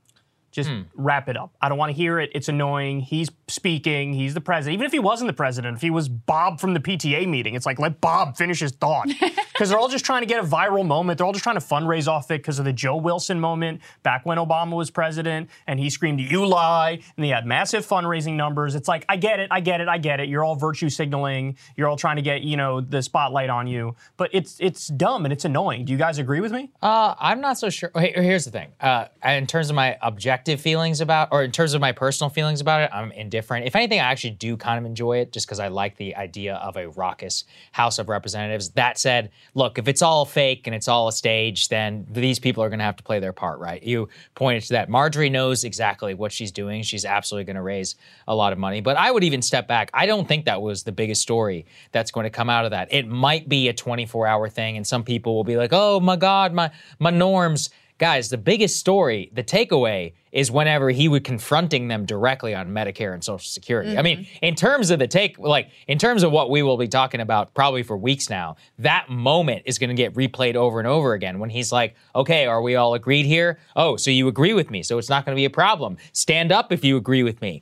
That was actually, look, I'll, I'll give the man credit. That was the best absolute part of the speech. It was the only part where he went off script and it did actually work for him. Yeah. Uh, there were a couple where he, what did he say? Uh, name a man who would trade places places with Xi Jinping. I still do not know exactly what that means. Um, all right, so like my meta uh, takeaway, I was telling you guys this during the speech. Vast majority of people stop watching the State of the Union after about 30 to 45 minutes. Yeah. The first 30 to 45 minutes was all an economic message. Most of it was made in America. I mean, look, not even President Obama ever gave a made in America right. speech like that. And to me, that just shows me the way that Donald Trump really changed politics forever on made in America and on China. So those two issues, it's solidly in this State of the Union. No president even almost disagrees now at that point. So for the Medicare and the Social Security, and then I thought overall it was an effective speech as far as Biden ones goes. If I were him, you know, I'd be I'd be pretty happy with my performance. Um, Marshall, I want to Yeah. get your thoughts. I sort of feel like uh, with the Republican interruptions, et cetera, Biden really led with this message of like bipartisanship and unity. He made a long show at the beginning Yep. of saying, "Congratulations to Kevin McCarthy. Congratulations to Mitch Mm-hmm. McConnell. We're going to work together. We did work together in the past." So he wanted this message of like, "I'm the guy who's here to work with anybody. We've gotten some things done together, et cetera." And so it certainly serves Marjorie Taylor Greene's and whoever else's interest to get their little vi- viral moments for their Republican based fundraising. But I also do feel like that sort of plays into Biden's hands as well when he's trying to portray himself as the grown up in the room and the one that's serious about actually reaching out and getting things done. Yeah, that's it's what we were talking about at the start of the real uh, you know live show here, which is that voters like hearing that. You know, you could you could obviously I think I think it's important to separate the like annoying DC version of like oh back in the '80s everything was super chill and everyone was best friends, the Gipper and Tip O'Neill like that. You know, you know the Joe Scarborough thing, but like at, at a baseline level. The centerpiece of American politics right now is what like suburban moderate voters think, and they want to hear that. Um, Marjorie Taylor Greene's district may be interested in her doing that performance, but no one else is. And that's a real misjudgment that could be effective in 2024. Yeah, exactly. I mean, look, let's step back. What did we say at the top, or at least uh, for what I said? I said the balance is economy. Lead yourself, try to gaslight a little bit about, oh, everything's great, you know, all of that. At the same time, you're like, I'm a bulwark against. So, what did he lead with? He goes, here's all the things I've done, goes straight into the bulwark against Medicare, Social Security, I will veto. And what does he end on? He ends exactly on stop the steal. Now, look, saying the Paul Pelosi attack had any do, anything to do with, quote, the big lie and not schizophrenia is ridiculous. However, could uh, politically savvy move, um, I think, I mean, to try and tie pay attention to what people say. So I don't Right. Yeah. So it's like say one of those where, listen, you know, you tie those th- two things together, uh, and you know, it's savvy. I think in that regard, you end on the democracy thing that really Right. kept people there. So look, I think he hit all the notes. It clocked in at an around an hour, fifteen minutes. As State of the Unions go, that's pretty average. I mean, overall, again, I, I just come back to. I'm like, effective job. I really think so. So, um, one of the things uh, I, I had, I j- jotted down a bunch of the stuff that I Yeah. thought was most interesting. One of my favorite lines was he was talking about um, the 15% minimum tax rate for corporations worth over a billion dollars. And he says they have to pay a minimum of 15%. And then he said, like, kind of casually and flippantly, God love them. Yeah, And that got a decent laugh. And, Right. you know, I was chuckling here. I thought that was a good line. Um, I noticed early on, one of the very first lines was like, "We've created 12 million jobs," and then ah, everybody starts clapping, and Kevin McCarthy sitting there like, Yeah. "I will not clap at 12 million new jobs." It's like, dude, this is one of the ones that it's like you have to do it just to look like you're sane. Um, and then, like you were pointing out, the Social Security and Medicare moment there. What I was getting really annoyed by is like, just own it. It is a lot of the Republicans' position to that they want to cut it. They might soften the language to try to blunt the effect by saying, no, we're just trying to reform it or save it. But functionally, they want to cut it. And when he says that's what they want to do, and they're like, boo, boo, boo, it strikes me as so disingenuous. Like, just say, yes, this is our position, and we would like to debate that on the merits, and we would like Well- to defend the position of cutting Social Security. They get so weaselly about it, and that's what was driving me crazy. I was screaming about it here in the studio when we were watching it. So the thing that he's referring to specifically when he talks about like sunsetting these provisions was what uh, Senator Rick Scott, who was in charge of the Republican senatorial Right. ca- uh, campaigns this time around, so not like an insignificant player. It was part of the plan that he put out. And this was Mitch McConnell was basically like, "Shut the f up. We aren't. We don't want to talk about that. We're trying to run on nothing here and just like bash them on inflation." So this is not without basis, and you've had other Republicans also talking about the debt ceiling, talking about um, cuts to entitlements. You have had some others who say, no, no, we don't want to do that. Donald Trump obviously said, like, this is off the table. Um, but what's sort of more interesting to me is I feel like in previous eras, in the Mitt Romney, Paul Ryan era, they were much more comfortable owning the fact that they really wanted to cut Social Security and Medicare. Like if Obama had said that at a State of the Union, they would have been like, yes, we do. And here's mm-hmm. our plan. And here's Paul Ryan with the PowerPoint of how he's going to do it. And so, I mean, this is another way that even though you still have a lot of the same ideology, even though many of them still are committed to it, would like to cut Social Security and Medicare, et cetera, et cetera, the fact that they're offended that this is suggested about them, that they want to cut these programs, represents a pretty remarkable shift in terms of the Republican Party and what they want to publicly put forward. What do you think of that, Marshall? Yeah, I think that's a great way to put it, Krystal. I mean, the core thing, the, the, as you as you guys are articulating, this really reminds me of the defund the police debate in terms of like how you could identify a vulnerable area. So think of defund back in 2020. There were some Democrats who were very defund. There were plenty of moderate Democrats who weren't vulnerable. You can take the more extreme position as the party's trying to figure it out, and that's and as a as an attack point. And that's basically what's happening Yep. with Social Security.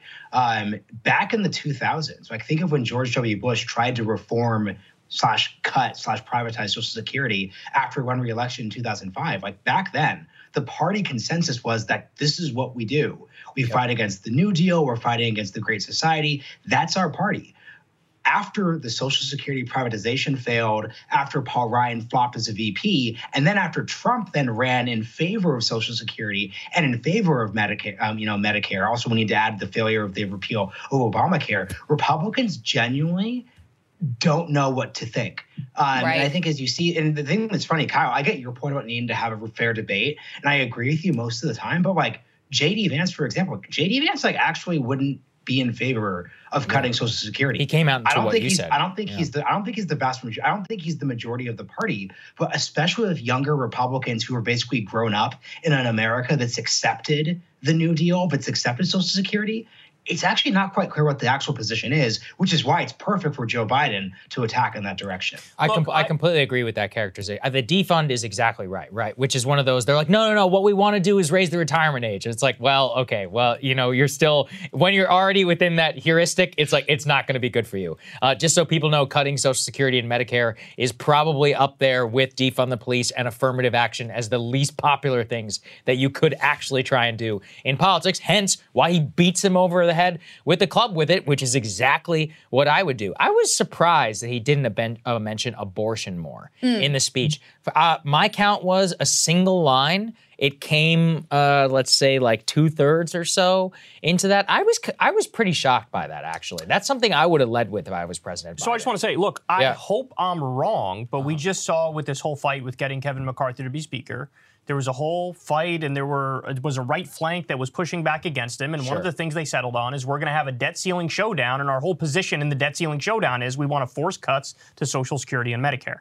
So I think. The overwhelming majority of the party is going to be on board with that. Now, whether or not, you know, I, I- I hope Biden is telling the truth when he's like, I'm not going to do some sort of grand bargain. I'm not going to cut it at all. But I think the predominant position in the Republican Party is let's cut it. Well, I'm not so sure because remember, there's only 17 people, right, who tried to extract that. Those are like the Tea Party, uh, Freedom Caucus diehards. What the look? The majority, I genuinely have no idea. I, I do not know. If you were to ask me, my gut feeling, I think most of them would say what I said, something around like they want to raise the retirement age. But of course, we don't. But wanna that's cutting- that's the cutting No, no, no. yeah. I agree with you. What I'm Right. saying is like that is what I think most of them. They don't want actually their think. they But don't want be their position to be characterized as cutting Yes. Social Security they're and being Medicare. disingenuous. And They're that's trying to that's save different. it. Like that's the line they're going to go That- with. right. But that is even just them not wanting their position to be characterized that way is very different. Oh, and yeah, of course, but- the fact that, I mean, Joe Biden was part of the Obama administration that actually put a deal on the table that would have cut Social Right. Security.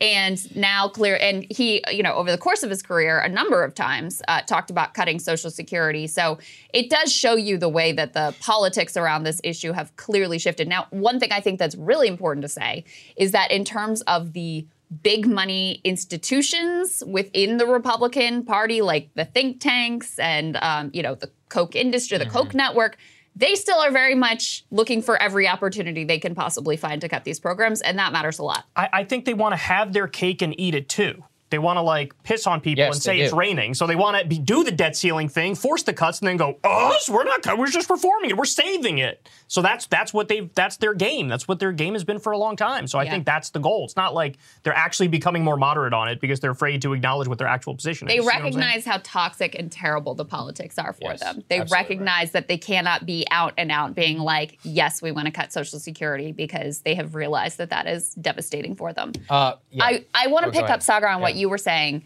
because that was something I noted too. You know, in advance, you were saying like, okay, here's Mm-hmm. the formula. Yes, economics, but clearly the stop the steal stuff and January 6th and abortion, like that's what won the, the midterm. So he's going to lean into that. He really didn't. Um, both. Uh, he closed with democracy. He closed with January 6th. Paul Pelosi with um, abortion was also in the latter part of the speech. But the part that really counts in terms of what they're you know focused on and what the message they want to take away it really was loaded up with economics. And i was also surprised that you had very little mention of abortion ultimately in this speech. I mean the two themes that he leaned into very heavily to start with was this idea of like i'm the guy who can work with anyone bipartisanship let's get things done for the american people and then laying out the case of what he thinks he's delivered and what he still wants to do. Now, one challenge for him is the fact that we were looking at um, a poll before the speech. Very few people say they feel like they've been impacted by the Biden agenda. So, you know, whereas I think if you're overselling the economy and the rosy picture of the economy, you're going to have a hard time. There probably is some benefit you can get just from selling, here's the things we did, and going down the list and trying to persuade people that no, actually, um, we have been doing some stuff. What do you think, Marshall? Yeah, I think it's. Um, I just want to go back to a quick thing you said about um, the lack of focus on uh, the abortion and the democracy thing. Like maybe I think this kind of goes to my early comment about how I'd be curious about Joe Biden's like political analysis here. And it seems to me the political analysis is that you need to move on from 2022. Like you're going to reach those heights, you're going to be successful that midterm, but maybe that's just not going to be successful running on that retread um, when it comes to 2023. Like there could be an instinct of like, man, we're going to still like you're still talking about that. Like it's not it's not up for grabs as much. So yeah, I'm really I'm really curious how the right responds to the economic stuff, especially Saagar, to your point about how Biden and Team Biden are clearly taking the like made in America, compete Yep. with China bit that Trump added. So that, especially given the I think attempt to bring things back to culture wars is going to be an interesting shift there. Yeah, I already know what they're going to do. They're going to go culture war. They're going to criticize them on the border, and they're just not going to talk about econ because that's how it goes. Um, uh, anyway, uh, Kyle, let's get our last thoughts from you before we bring in Ryan, and, Ryan and Emily. Sure. Yeah. So um, I wanted to point out the fentanyl line from Biden. So he's over there talking about fentanyl, and um, you have Marjorie Taylor Greene and others that start screaming at him. And I heard somebody say China, Yes. and then somebody say like it's your fault or something Well, like that. to be fair, the vast majority of the fentanyl comes from China. So Uh, that's okay, I know, I understand Yeah. that, but he, I'm, I'm, Yeah. I always get super triggered over this because I feel like the approach from many people is just brain dead. Because Krystal and I have talked about this. About 30,000 people a year died from overdoses when it was the pain pills. Mm-hmm. Then we cracked down on the pain pills with all the good intentions in the world. And then people went to the black market and they got heroin. Some of that heroin was laced with fentanyl. And now we have about 100,000 people dying every year. Mm-hmm. So it's this like, the tyranny of good intentions in a sense because if i were to tell somebody like marjorie taylor greene like hey man we need to legalize tax and regulate drugs in order to get past this whole fentanyl crisis she'd be like you're insane that would add to the problem Well, I mean, I think that's a fair point. Uh, I think it's also a fair point to say, like, there is a lot of fentanyl coming across the border. And from what I've seen, uh, they've said that actually, if you did at least r- have some more enforcement that was happening there, it would make it much harder and raise the price, which would increase actually the amount of pure heroin. Now, I'm not saying that's necessarily a good thing. What I'm saying is it's complicated. I also would remind you, uh, we have to talk about what's in the realm of the possible. And in that, uh, what was it, in the polling data that we had there, which which one is that? If we have that element. Is that A3? Can we go ahead and put that up there Pew on the screen? Pew Research, I think cracking down on illegal drugs was at like 57%. So, I mean, the public is just not there whenever it comes to No, I uh, understand that, like legalizing drugs. Yeah, there it is. Reducing the availability of illegal drugs is right there at 53%. biden also Yeah. doesn't get credit though when he d- a lot of biden gets a lot of shots from his left on the border because he's continued a lot of the trump policies on the Yes. border so he does a lot of the things trump has done and it's not like anybody on the right goes hey we agree with you on this one fella Well, they you're just act talking like about he's not doing it. They act like he's in favor of open borders or something. Well, It's you're so talking silly. about migrants, and to be fair, his administration has tried to end a majority of those policies in court, and it's only after they weren't able to end those administration policies in court that they ended up keeping Well, them. So I actually, think that's they not only kept them, they Yeah. expanded him. Well, then they To a expanded. number After they tried to kill it in the court, so- then they But, decided. and also, there has been a lot Yeah. of fentanyl seizures at the border. There's been a number of them. There's been some. I mean, yeah, they were the also idea that getting he's like not trying to see. My point is, look, we can keep Yeah. going round and round in circles, trying to do the same policy that's not working, or we can do the actual solution. But she's not interested in a real solution. She's interested in yelling at Biden in the middle of a speech when he's talking about a very serious issue like fentanyl. I don't he think needs to get serious on it. and She anyone- needs to get serious on it too. I don't think anyone on this stream has claimed Marjorie is interested in a real solution. And neither is She's Biden. the- Neither is That's my Biden. difference but It's maker. just like yeah, she's she's Also, there. we uh, perhaps Yeah. can can close this out with Yeah. a uh, something that will unify Yeah. us in the spirit of what Joe Biden wanted to bring, which is um, both Kyrsten Sinema and Marjorie Taylor Yes. Greene apparently dressed like it was the Hunger Games. yes, what is going on? Kyrsten okay, Sinema wearing some yellow Big Bird ass looking Yeah. thing. People had all kinds of memes, and Marjorie Taylor Greene in some white fur. Yeah, she looks like from Lion, Cruella Lion the Witch in the, in the fucking Cruella wardrobe. I mean, Yeah. look, I'm gonna break my cursing thing. This is driving me insane. What the fuck is going on? Like, Kyrsten Sinema literally is dressing like she's going to the goddamn Met Gala after presiding over the Senate in a t-shirt with a heart on it. She is solely responsible for breaking a lot of the female dress code that is there, and I blame her for Marjorie looking like she's literally in you know Hunger Games or Lion the Witch in the. I am losing my goddamn mind over here Marjorie um, over the pull- pull it collapse of better. dress code. That's Go ahead, thing. Marshall. What'd you If we're say? gonna- If we're gonna if we're gonna if we're gonna rank, um, I think we have to say um, George Santos Orange Tie isn't great.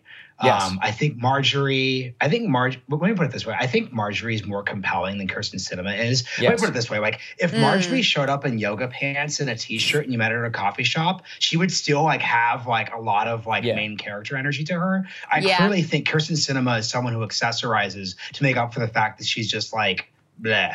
So Boring. Very, my, uh, I think that's substantive insightful. Well Insightful commentary. Okay, everybody stick with us. Just give us five minutes. We're going to switch the chairs out. We're going to have Ryan and Emily in here. Thank you all so much for your support. Control room, let's throw the graphic up there and we'll start Marshall the and Kyle, process. thanks guys. Marshall, Love you Kyle, guys. you guys did a fantastic job. Thanks Thank for you. listening. Okay, we're back. Thank you everybody for sticking with us. Look at that wide shot. We got Ryan and Emily here. We got counterpoints, which is in the, of head- the house. headroom yeah, lots of headroom. uh, if this were uh, any other time, we would be doing a little bit of camera adjustment. But this is what it looks like when it's live. When we have a brand new, beautiful studio that you premium subs are helping us with, it will be different. We promise. Uh, okay, so people have heard us talk a little bit now. Ryan, Emily, you guys watch the speech with us. Uh, what do you guys think? Ryan, you go first. All right. I mean, it's- it's- the thing that's most important to me about this is that it is the launch of his presidential Yep. campaign. Right. Yep. So you're really not going to make a whole lot of policy, and you're not going to make a lot of. You're not going to move the needle uh, on public opinion and really on the ground or in the room, except for that Medicare thing and so Medicare and Social Security thing, which was absolutely remarkable. We Yes. want to talk more about that in a minute. But if this is what he's going to run on, this is kind of exciting. Like this is this is a party that like working people could get behind. I mean, what did he talk about? He talked about uh, you know supporting organized labor, uh, pass the PRO Act, go after big pharma. We're going to uh, address climate change. He said we're going to uh, you know cap insulin prices. Uh, uh, you know, Billionaire tax. Medicare and Social Security, billionaire tax. We're going to bust up monopolies and all the different fees. I'm going to a resort, and, and it's not even a resort, and I'm paying a resort fee. but a what, you know, That seemed He very stays personal. at his friend's house. That was for clearly free. That's how it, personal. I don't. Yes, He's and, never and, encountered and, and this his tax. friend charged him a point. resort fee. Good point. But so you know, y- y- so you can, and yeah, and he's going for the identity theft and some funny stuff like Right. that. Like uh, some somebody, people are getting to him. Yeah. But in general, it, it's that's a platform that people could get behind. It's Mm. it's strange. it was a lot of Matt Stoller was very excited in Yes. the because he's talking about antitrust. Uh, what was it? First president The first president since 1979 to mention anti. to mention antitrust. You're Yeah. talking about industrial policy. You're talking about Making pharma, things in America, making things yeah. in America, and then you know, I mean, I'm not big on this whole squishy like bipartisan comedy, whatever. But, people there are a lot it, of people who are really into that. That's a very normie sentiment of like, why can't we all just come together and get some things done? Uh, what I said earlier, Emily, and I want to get your thoughts on the whole thing though, is um, I think the fact that you had this sort of ugly raucousness from the Republicans in there really did kind of play into Biden's hands of looking like the grown up in the room. He looked in control too. He was he almost did. like engaging with the Yeah. crowd. He let them finish. He wasn't and he wasn't heckling them back. He let them finish. So I think optically that's 100% correct. That did not work in the way that let's say Marjorie Taylor Greene or whomever else was involved in it wanted it to work. That said, uh, to Ryan's point, and actually Kyle made this point too. He gave a speech that was so front loaded on economics, and that's really smart. If you're Biden's speechwriters, you should be really happy with how this turned out. He's sort of checking down, going through the laundry list, um, and fleshing out actually, not just listing off, but fleshing out things like infrastructure, things like the CHIPS Act. Now, the, to the bipartisanship point, I think that's a fascinating point because it's it works with people until the country stops working. Yep. Because he had a line earlier where he talked about basically decades of hollowing out the middle class. Who was in the Senate? Who was the mm. senator from Mastercard Yes. with identity theft? Yes. For Yeah, decades I brought of that up. hollowing I- I out agree. the middle class. I mean, it's just Yeah. like so that's a, a real problem for Biden, and I think he has never had a, a real answer to confronting it head on politically. Right. But tacking in that direction, it's not just good news for Democrats, it's good news for the country that Republicans, at least optically, were so vehemently offended by what Joe Biden said with Social Security, and Medicare, because they said Kevin McCarthy gave his whole speech last night. It's off the table. It's off the table. That's good news for the country because it tells you where the Overton window is. You know what's funny? I'm monitoring the professional press corps. What Yeah. are they all talking about? Decorum in the House. I'm like, who cares about the decorum? like, look, really? I'm not saying it isn't a thing, but Social Security people, Medicare, that is it, that is going to define the next couple of months of our politics. It's driving me nuts. And like that was the first thing I zeroed in on. I was like, man, that's a big moment. That is going to be every ad, the Biden ad, the launch. I'm the one who protected it. I will veto the bill. Krystal's picking up on the fact that Republicans are not willing to go there. Yet this also puts Trump on the back foot where he's like, no, they're lying that we don't want to cut Social Security, but he doesn't have a unified coalition. I'm like, this is it. This is the whole ball game, Ryan. So Yeah. what else do you want to dig into on? Yeah, that? and for, for decades on the left, there's Right. been this internal argument. Do, do you work within the Democratic Party to try to make the Democratic Party a better thing, or do you, do you work outside it? You start a third party and try to pressure them from Mm-hmm. there. As as the working class is kind of being divided by b- between the two parties here, a kind of new answer is emerging, which is that you actually work within both parties. And Joe Biden did that tonight. Like, I've never seen a speech like that kind of change the negotiating Yeah. table, Yep. Mm. change the game in the way it did. Before this speech, Republicans had their game plan for when it came to the, the debt ceiling crisis. You know, they're going to hold it hostage. They're going to force Biden to the table. They're going to get some cuts, and then they're going to agree to it the same way that they jammed Biden up 10 years ago. Mm-hmm. They come out of this speech with nothing left. Hmm. Right. Like, so the, what are they? Okay, well, now what are you going to do? You're not cutting military spending Yep. because you're Republicans. Right. Now you can't cut Social Security and Medicare because you just told the whole country that he's a liar and that you would mm-hmm. never do such a thing. So you're left with the EPA and like uh, NOAA, Yeah, yeah, yeah, yeah. FAA, and the All, BLM. All the, Yeah. woke yeah, stuff. the all Bureau- the woke stuff. BL right. they can cut BLM and, Right. Right. and tell their base that it's Black Lives Matter. I would and actually actually, they can trim Yeah. the Bureau of Land like Management. Lotus. Yeah. I was gonna say, Yeah. leave Yeah. Cliven Bundy alone, right? I'm just gonna. He's right. going to fly back Yeah, for yeah. that meeting and defend Yeah. his budget. Well, Yeah. I do to your point because they obviously took great umbrage at the suggestion that they wanted to Never, cut Social never. Security, Medicare. They would never do and such No, a they want to save it. They're They wanna save it. They want to Right. strengthen it. Right, exactly. But line. I mean, the numbers just don't work out. Like the math just doesn't work out. If you're like, I want to slash the budget by this huge amount, right, which they do and which they've said publicly, but I don't want to touch Social Security, Medicaid. Like it just literally Or the doesn't. Pentagon. Or the Pentagon. If you put those together, like it's not going to work out for you. And- so that's why it is a fair hit to say to them, like, no, you you want to hold the debt ceiling hostage. You want to cut these programs. You have a track record of wanting to cut these programs. Senator Rick Scott said you want to cut these programs. And uh, it was pretty remarkable to see how much they freaked out about that. And a good sign, though, again, because this is post Paul Ryan politics, and Republicans have realized I mean, you can cut the entire Pentagon. This is per Brian Riedl at the Manhattan Institute. You could literally get rid of the Department of Defense, and you can't balance the entitlement balance sheet in the way that Republicans say that they want to. And there's a reckoning with that on the right right now that doesn't mean that Mitch McConnell wouldn't love to get his hands on and strengthen Social Security and Medicare. um, but I think it's at least sort of becoming, and again, I think this is good for the American people. You have J.D. Vance, Donald Trump coming out and saying the same thing um, and setting the tone. You have Russ Vought, who's hugely influential in the new right and in Republican politics. His entire plan to balance the budget, he was OMB under Trump, Yep. is don't touch Social Security and Medicaid. You can get rid of, to the point uh, that you guys were making, all of the woke policies.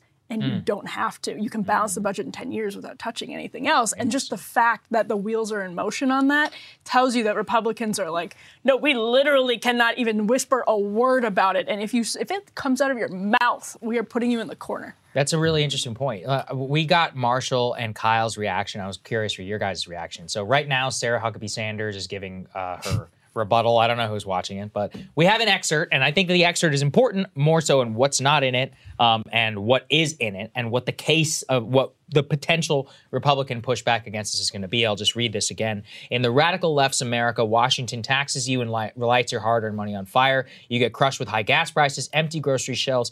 Our children are taught to hate one another on account of their race, but not to love one another or our great country. And while you reap the consequences of your failure, the Biden administration seems more interested in woke fantasies than the hard reality that Americans face every day. Most Americans simply want to live their lives in freedom and peace. We are under attack in a left wing culture war that we didn't start and we never wanted to fight. Emily, what did you think of the strategy there to really go hard at the culture war? And to be fair, she didn't actually watch the speech before she had released that this. excerpt. So uh, clearly, but I mean, that's kind of how all these things work. You get a predetermined little fact sheet and all that. What do you think of that strategy? That's a really good uh, study in contrasts, I think, because Yeah. she expects Biden to come out, which is wrong. I mean, it's, it's a good example of how Republicans are disconnected from the Biden that they're actually fighting, as opposed to the straw man. Smart. Of, and, and then it's not to say that Biden isn't doing stuff in Yeah. the culture war. Of course, Right. he is, sort of bureaucratically in the executive but that's in the branch. DOJ, right? You Yeah, know, ex- that's not a national name. Right, and the, the education department and all Yeah. of these things that people aren't necessarily able to follow on a single day to day basis. But that Sarah Huckabee Sanders comes out anticipating a Biden culture war speech, eh, speech, and what she gets is something like what Stoller points out: the first president to champion antitrust reform in the State of the Union since 1979. I haven't seen the full Sarah Huckabee Sanders speech yet, but man, is that going to miss the mark? Right. If Biden is out there talking about increasing manufacturing, increasing jobs, increasing, uh, decreasing unemployment, and all of these economic metrics. Um, she said the choice is between normal and cr- or crazy. This is a, a quote I just saw from Twitter. Uh, Republicans punching at uh, a culture war straw man is not giving people that choice very clearly. She's, sa- she's saying, Yeah. it's a right. That's but that's their problem because Biden is the one that comes off as normal. This is yeah. that right, and that that's why that's Biden's strength is is in some ways his weakness. He's this like centrist old white man, and it's just not going to land. You you're just not going to call him a radical wokester, and it's and have it stick. Yeah. Yeah. Then Jesse, it was like Jesse Watters or somebody said, people just don't hate Joe Biden. Yeah. That's true. Yeah, he it's true. They- one it's line just- about It's something good, so- for, good on good for So him. on yeah. the other hand, um, let's go ahead and put what is this B three guys that we could put up on the screen here from the Washington Post, where you have uh, the latest post ABC poll, which had a lot of bad numbers for Joe Biden. Says more than six in ten say the president has not accomplished much, despite they say the passage of numerous bills, which is true. Um, 62% of Americans say Biden has accomplished not very much or little or nothing during his presidency. Only 36% say he's accomplished a great deal or a good amount. His approval rating is low. Uh, we showed a poll earlier that has him losing to Donald Trump. Of course, a lot of polls out there too, having losing to Ron DeSantis if DeSantis ends up being the nominee. You have a majority of Democrats, Ryan, who say, we don't want this guy No. to run again. We want someone else. So even as, you know, I listen to that speech and there's a lot in there that, you know, I respond to. I think it's a, a good case he makes about what he's done, about what he might do going forward, laying out industrial policy, antitrust, pro labor, et cetera.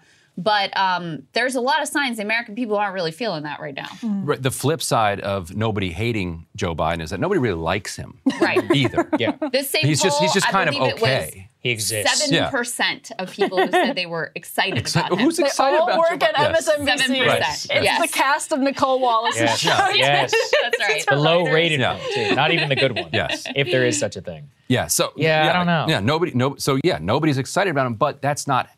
That's not. That's not how you govern anymore in America, and it's not necessarily how you win elections. Yeah. Like Hillary Clinton's problem was nobody was there were. You know, she had she had this small group that was really excited about her, but in general, people weren't excited about it. She was just mm, qualified and most qualified, etc. But people intensely disliked her on the other side. Yeah.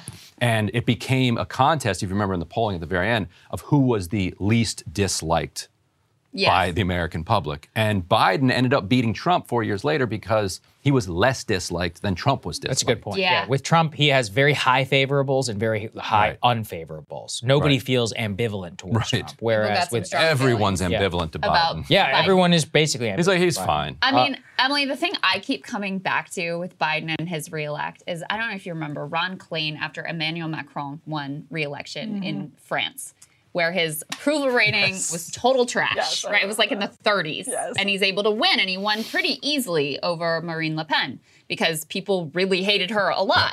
And so, you know, Ron Klain tweets this out and is like, oh, interesting. He won re-election with a 36% approval rating or whatever.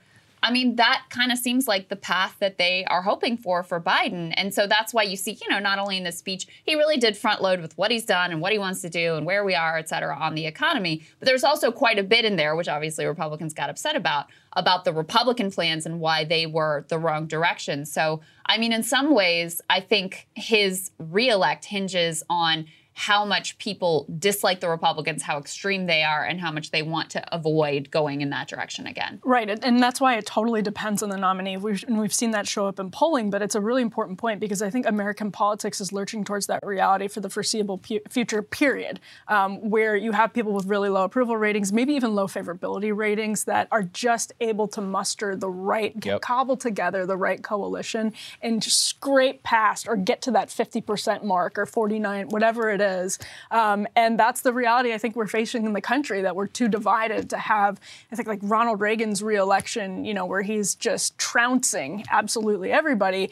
Um, this is not going to happen. Or Bill Clinton. I mean, we're just, we're not in that uh, world anymore. And so Republicans, I think, need to realize that if they want to create this dichotomy of normal versus crazy, they need to figure out how to make that stick to Joe Biden. They need to not be the and crazy. not be crazy. well, right. yeah, well, yeah, yeah, you can't, yeah, you, can't, you have to do both. you can't, Don't you do the can't Cruella one. Deville thing and stand up and yell. It's a tough one. Like, I, I yeah. really don't know how they get their way out of it because it's like I can make the case on either side. Like if I'm Ron DeSantis, look, like okay, let's say Trump. We had a fun debate at our live show. What happens if Trump and DeSantis both die? Um, but what's more likely? Let's the say hell Trump. What's wrong with you uh, guys? It was a funny. It was a fun. Uh, honestly, all it was a fun have segment. I the swear. Trump and DeSantis thing Yeah. so many times. We're like, Right. all right. We're like, what if they both- like, what if they both- My, Say they both get arrested. my scenario was that they were both on Air Force One and Air Force One crashed, Marshall like on had their a way good to one. Florida. They they Or- blow up the Chinese balloon Yeah, over and then it Florida, falls on- and the yeah. debris takes Yeah. them both out. no, Anyway. DeSantis arrested for Uh, grooming. yeah, And then- Santos. and then Trump- Actually, no. George Santos killed them both. Uh, okay, so Move on. part of what we got Too much Diet Coke. from that part of what we got from that dialogue uh, was that they need to try and reconcile the craziness of Trump and the energy of that with the fact that they still won 6% of the national popular vote during the midterms. Like, this can be done. Joe Biden is weak. We have all of the polling data to show that. It is Trump and that wing which is dragging them down electorally. However, they hold so much power institutionally. Go ahead, Emily. Yeah, no, I think that's that's 100% true. And Yeah. Biden is picking up on this with his own party in a way that Republicans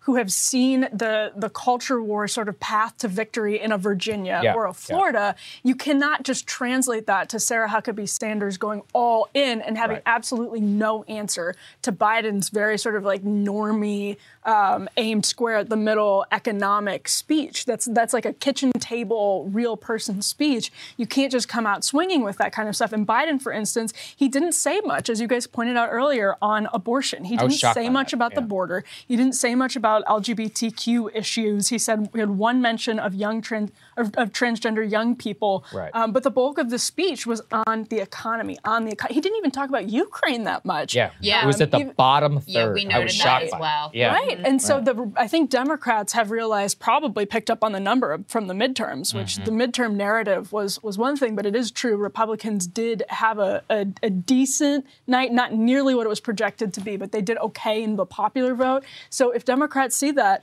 they do have a lot of culture war problems. They, there's just no question about it. You did a great podcast this week on Deconstructed where you sort of talked through some of this.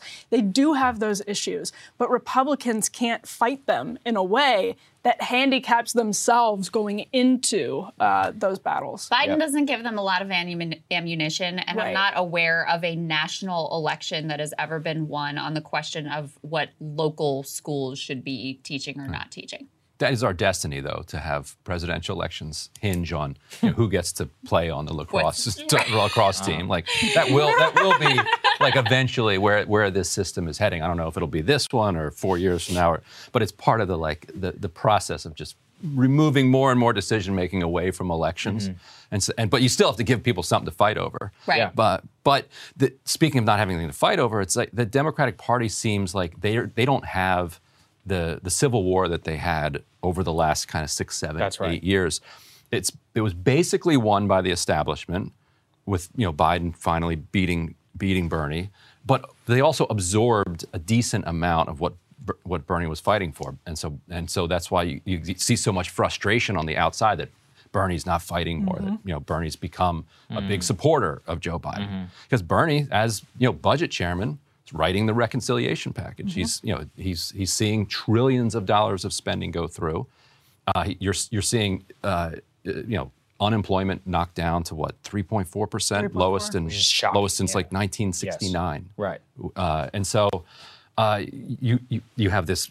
He talked about the nearly 400 billion dollars in climate spending, and so He called himself a capitalist. yeah, they so yeah, so yes, right, exactly. So they kind of they kind of ended this civil war by a beating Bernie, but then uh, b bringing in a decent amount of what he was fighting for, just enough to kind of keep them happy together.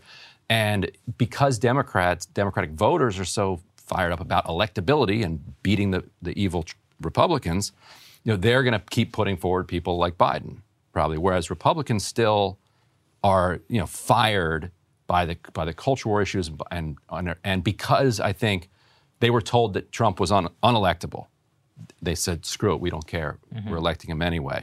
We're, And he nom- got we're it. not nominating him anyway. He won. They don't they don't want to hear about electability crap anymore Yeah, I from agree. people.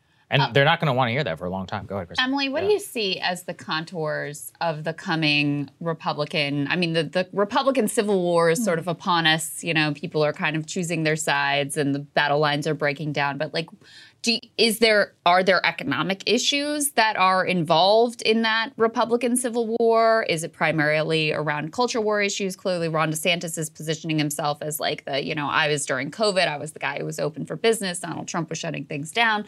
Whether the facts of that, whatever, that's how he's positioning himself. Is that going to be the key dividing line? How do you see this playing out? So it looks like Nikki Haley is going to announce formally and do a rollout next week. And that's already what I've seen some on the kind of new right talking about is like, what an embarrassment that this is just a Tea Party ghost um, who has not updated herself whatsoever. But then the question is, what is the substantial difference between Ron DeSantis and Nikki Haley? Because Right. with Donald Trump, we know to some extent that it's just a mixed bag. It's the same thing with his foreign policy. You're going to get some new, some shocking new, and some of the old stuff. It depends on who wins the fight at any given mm-hmm. moment, the tug of war at any given moment. But how substantially different is Ron DeSantis or Glenn Youngkin, Mr. PE Patagonia vest, mm-hmm. going to be on that issue? Mm-hmm. And I think that's a really open question. And the primaries are going to be a place where that's sorted out because Republicans do face pressure now after Donald Trump. This is post Paul Ryan era, not to do things to Social Security and Medicare. They're- Like this is a huge source of pressure on Republicans. So I think a lot of it will be hashed out in the midterms. I think it's completely up in the air now. I think anybody who says the Republican Party has been, you know, permanently changed for good and turned into the party of the working class is absolutely wrong. That's not to say there isn't some reason for it. It's possible. optimism. Right. And Yeah, by the way, it's like- Stoller Stoller talks about this. Yeah. Like this is good for everybody. The Republican Party is never going to be a beautiful, wonderful, pure party of the working Mm-hmm. class. It's not going to happen. The Democratic Party is not going to be either. One might be better than the other, but the Republican Party at least being dragged kicking and screaming to say things like if we're going to balance the budget, we're not going to do it from stealing and raiding from Mm-hmm. your entitlement funds. That's a good day for everyone, but the question is still open. I mean, I see that and I don't because at the end of the day, the McCarthy holdouts also begged and demanded a vote for the frickin' fair tax, which is, you know, Get rid of the terrible, IRS. like terrible, regressive, like total Tea Party throwback stuff.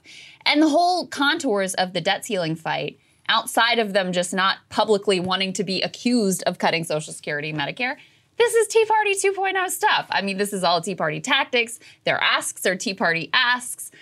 So it's you know when I look at something like that, I'm like, uh, does it really changed? Is it really different? Because now that Trump is sort of less clearly in command too, you know, a lot of their talking points and their economic policy has just floated right back to that Mitt Romney, Paul Ryan era ultimately. And I mean, it's Trump himself. His biggest accomplishment was a gigantic corporate tax cut that they all are perfectly happy with. Well, and the other thing, and you, you'll definitely have thoughts on this, but uh, antitrust is a huge, and I, I'm actually very curious if Sarah Huckabee Sanders had a word about antitrust because Republicans have actually made significant motions. Some of the most powerful antitrust suits have been fi- filed by people like Ken Paxton in Texas Right. and the Trump administration against Google. Um, there's some real meat on the bones. That's like one of the areas where there is actually truly a realignment, um, to borrow a word from Saagar and Marshall, that you can see happening.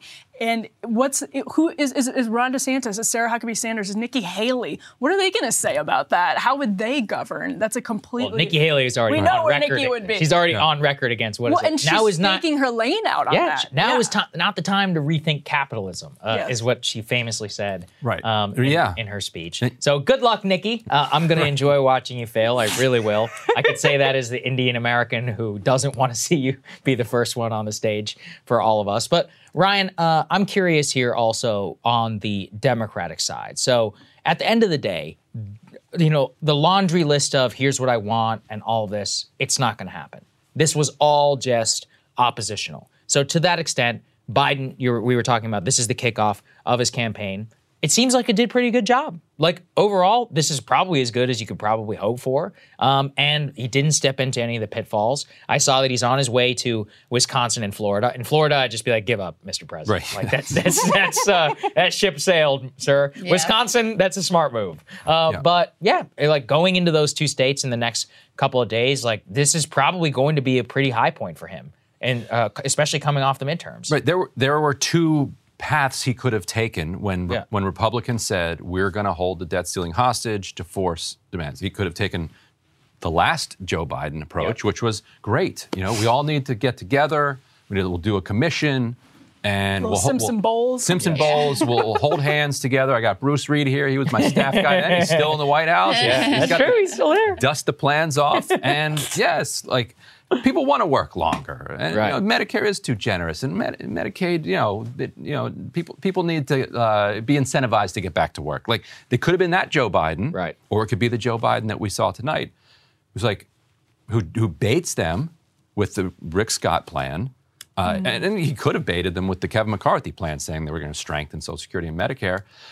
He gets them to call him a liar. And he said, "Oh, oh, wait, we got a lot of converts here. I'm happy. So great. We're not. So, so it, he goes the other direction and says we're we're, we're not going to go down that path, which means that the the Biden uh, who came out of the gate with the you know he, he said, here's my offer on the American Rescue Plan, 1.9 trillion dollars, and Susan Collins comes back. She's like, here's our offer, 550 billion dollars or 600 or whatever it is. Two hours later, he puts out a statement. He's like, we're doing this alone we're, we're not we're not taking six months like Obama did and like allowing Susan Collins to just like dictate this to us. Mm-hmm. That was a shocking moment mm-hmm. in, in like Democratic political history. Yeah. But when is we it did him? that. You know how he's been like conferring with Jon Meacham and trying to step into the FDR shoes. And this is like actually reported. Axios has had reports No, you're on, right. on Yeah. Biden mm-hmm. like genuinely trying to rescue the soul of the nation and seeing himself as this FDR figure, not like FDR light, but like FDR next generation, truly. Um, and he had a line in the speech where he talked about, I think it's the Inflation Reduction Act provisions of it not going into effect until January 1. So people are just starting to feel the economy heating up, and the economy is heating up in different ways. Um, and that might explain the disconnect between the mood of the country in polling and what Biden sees as a, a hot economy or a heating up economy.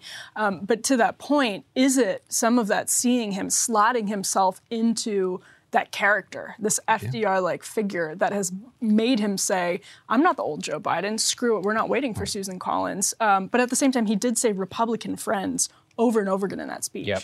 Notice that? I mean, this is in particular a real break from the old Joe Biden. Here's the line from the speech If anyone tries to cut Social Security, I will stop them. If anyone tries to cut Medicare, I will stop them. I will not allow them to be taken away, not today, not tomorrow, not ever. Now, um, he doesn't say in there not yesterday because he's tried multiple times in the past. For 40 years, I tried to cut Right. Social Security. But But, if you try Today, it, no, Trust not tomorrow, not ever. take what we in can the get, future. folks. Yes. So God I mean, love you. yeah, I mean, listen, I don't want to oversell it because, on the other hand, you know, went out of his way to like bust the potential rail strike and hand power to the bosses there. Like, hasn't fought for uh, lifting the minimum wage. You know, mentioned Yes. the PRO Act here, that fell off the table. Didn't really put the screws to Manchin and Sinema over Build Back Better. And so, you know, we were all happy when we got something in the Inflation Reduction Act, but it's easy to forget how much the actual original vision was trimmed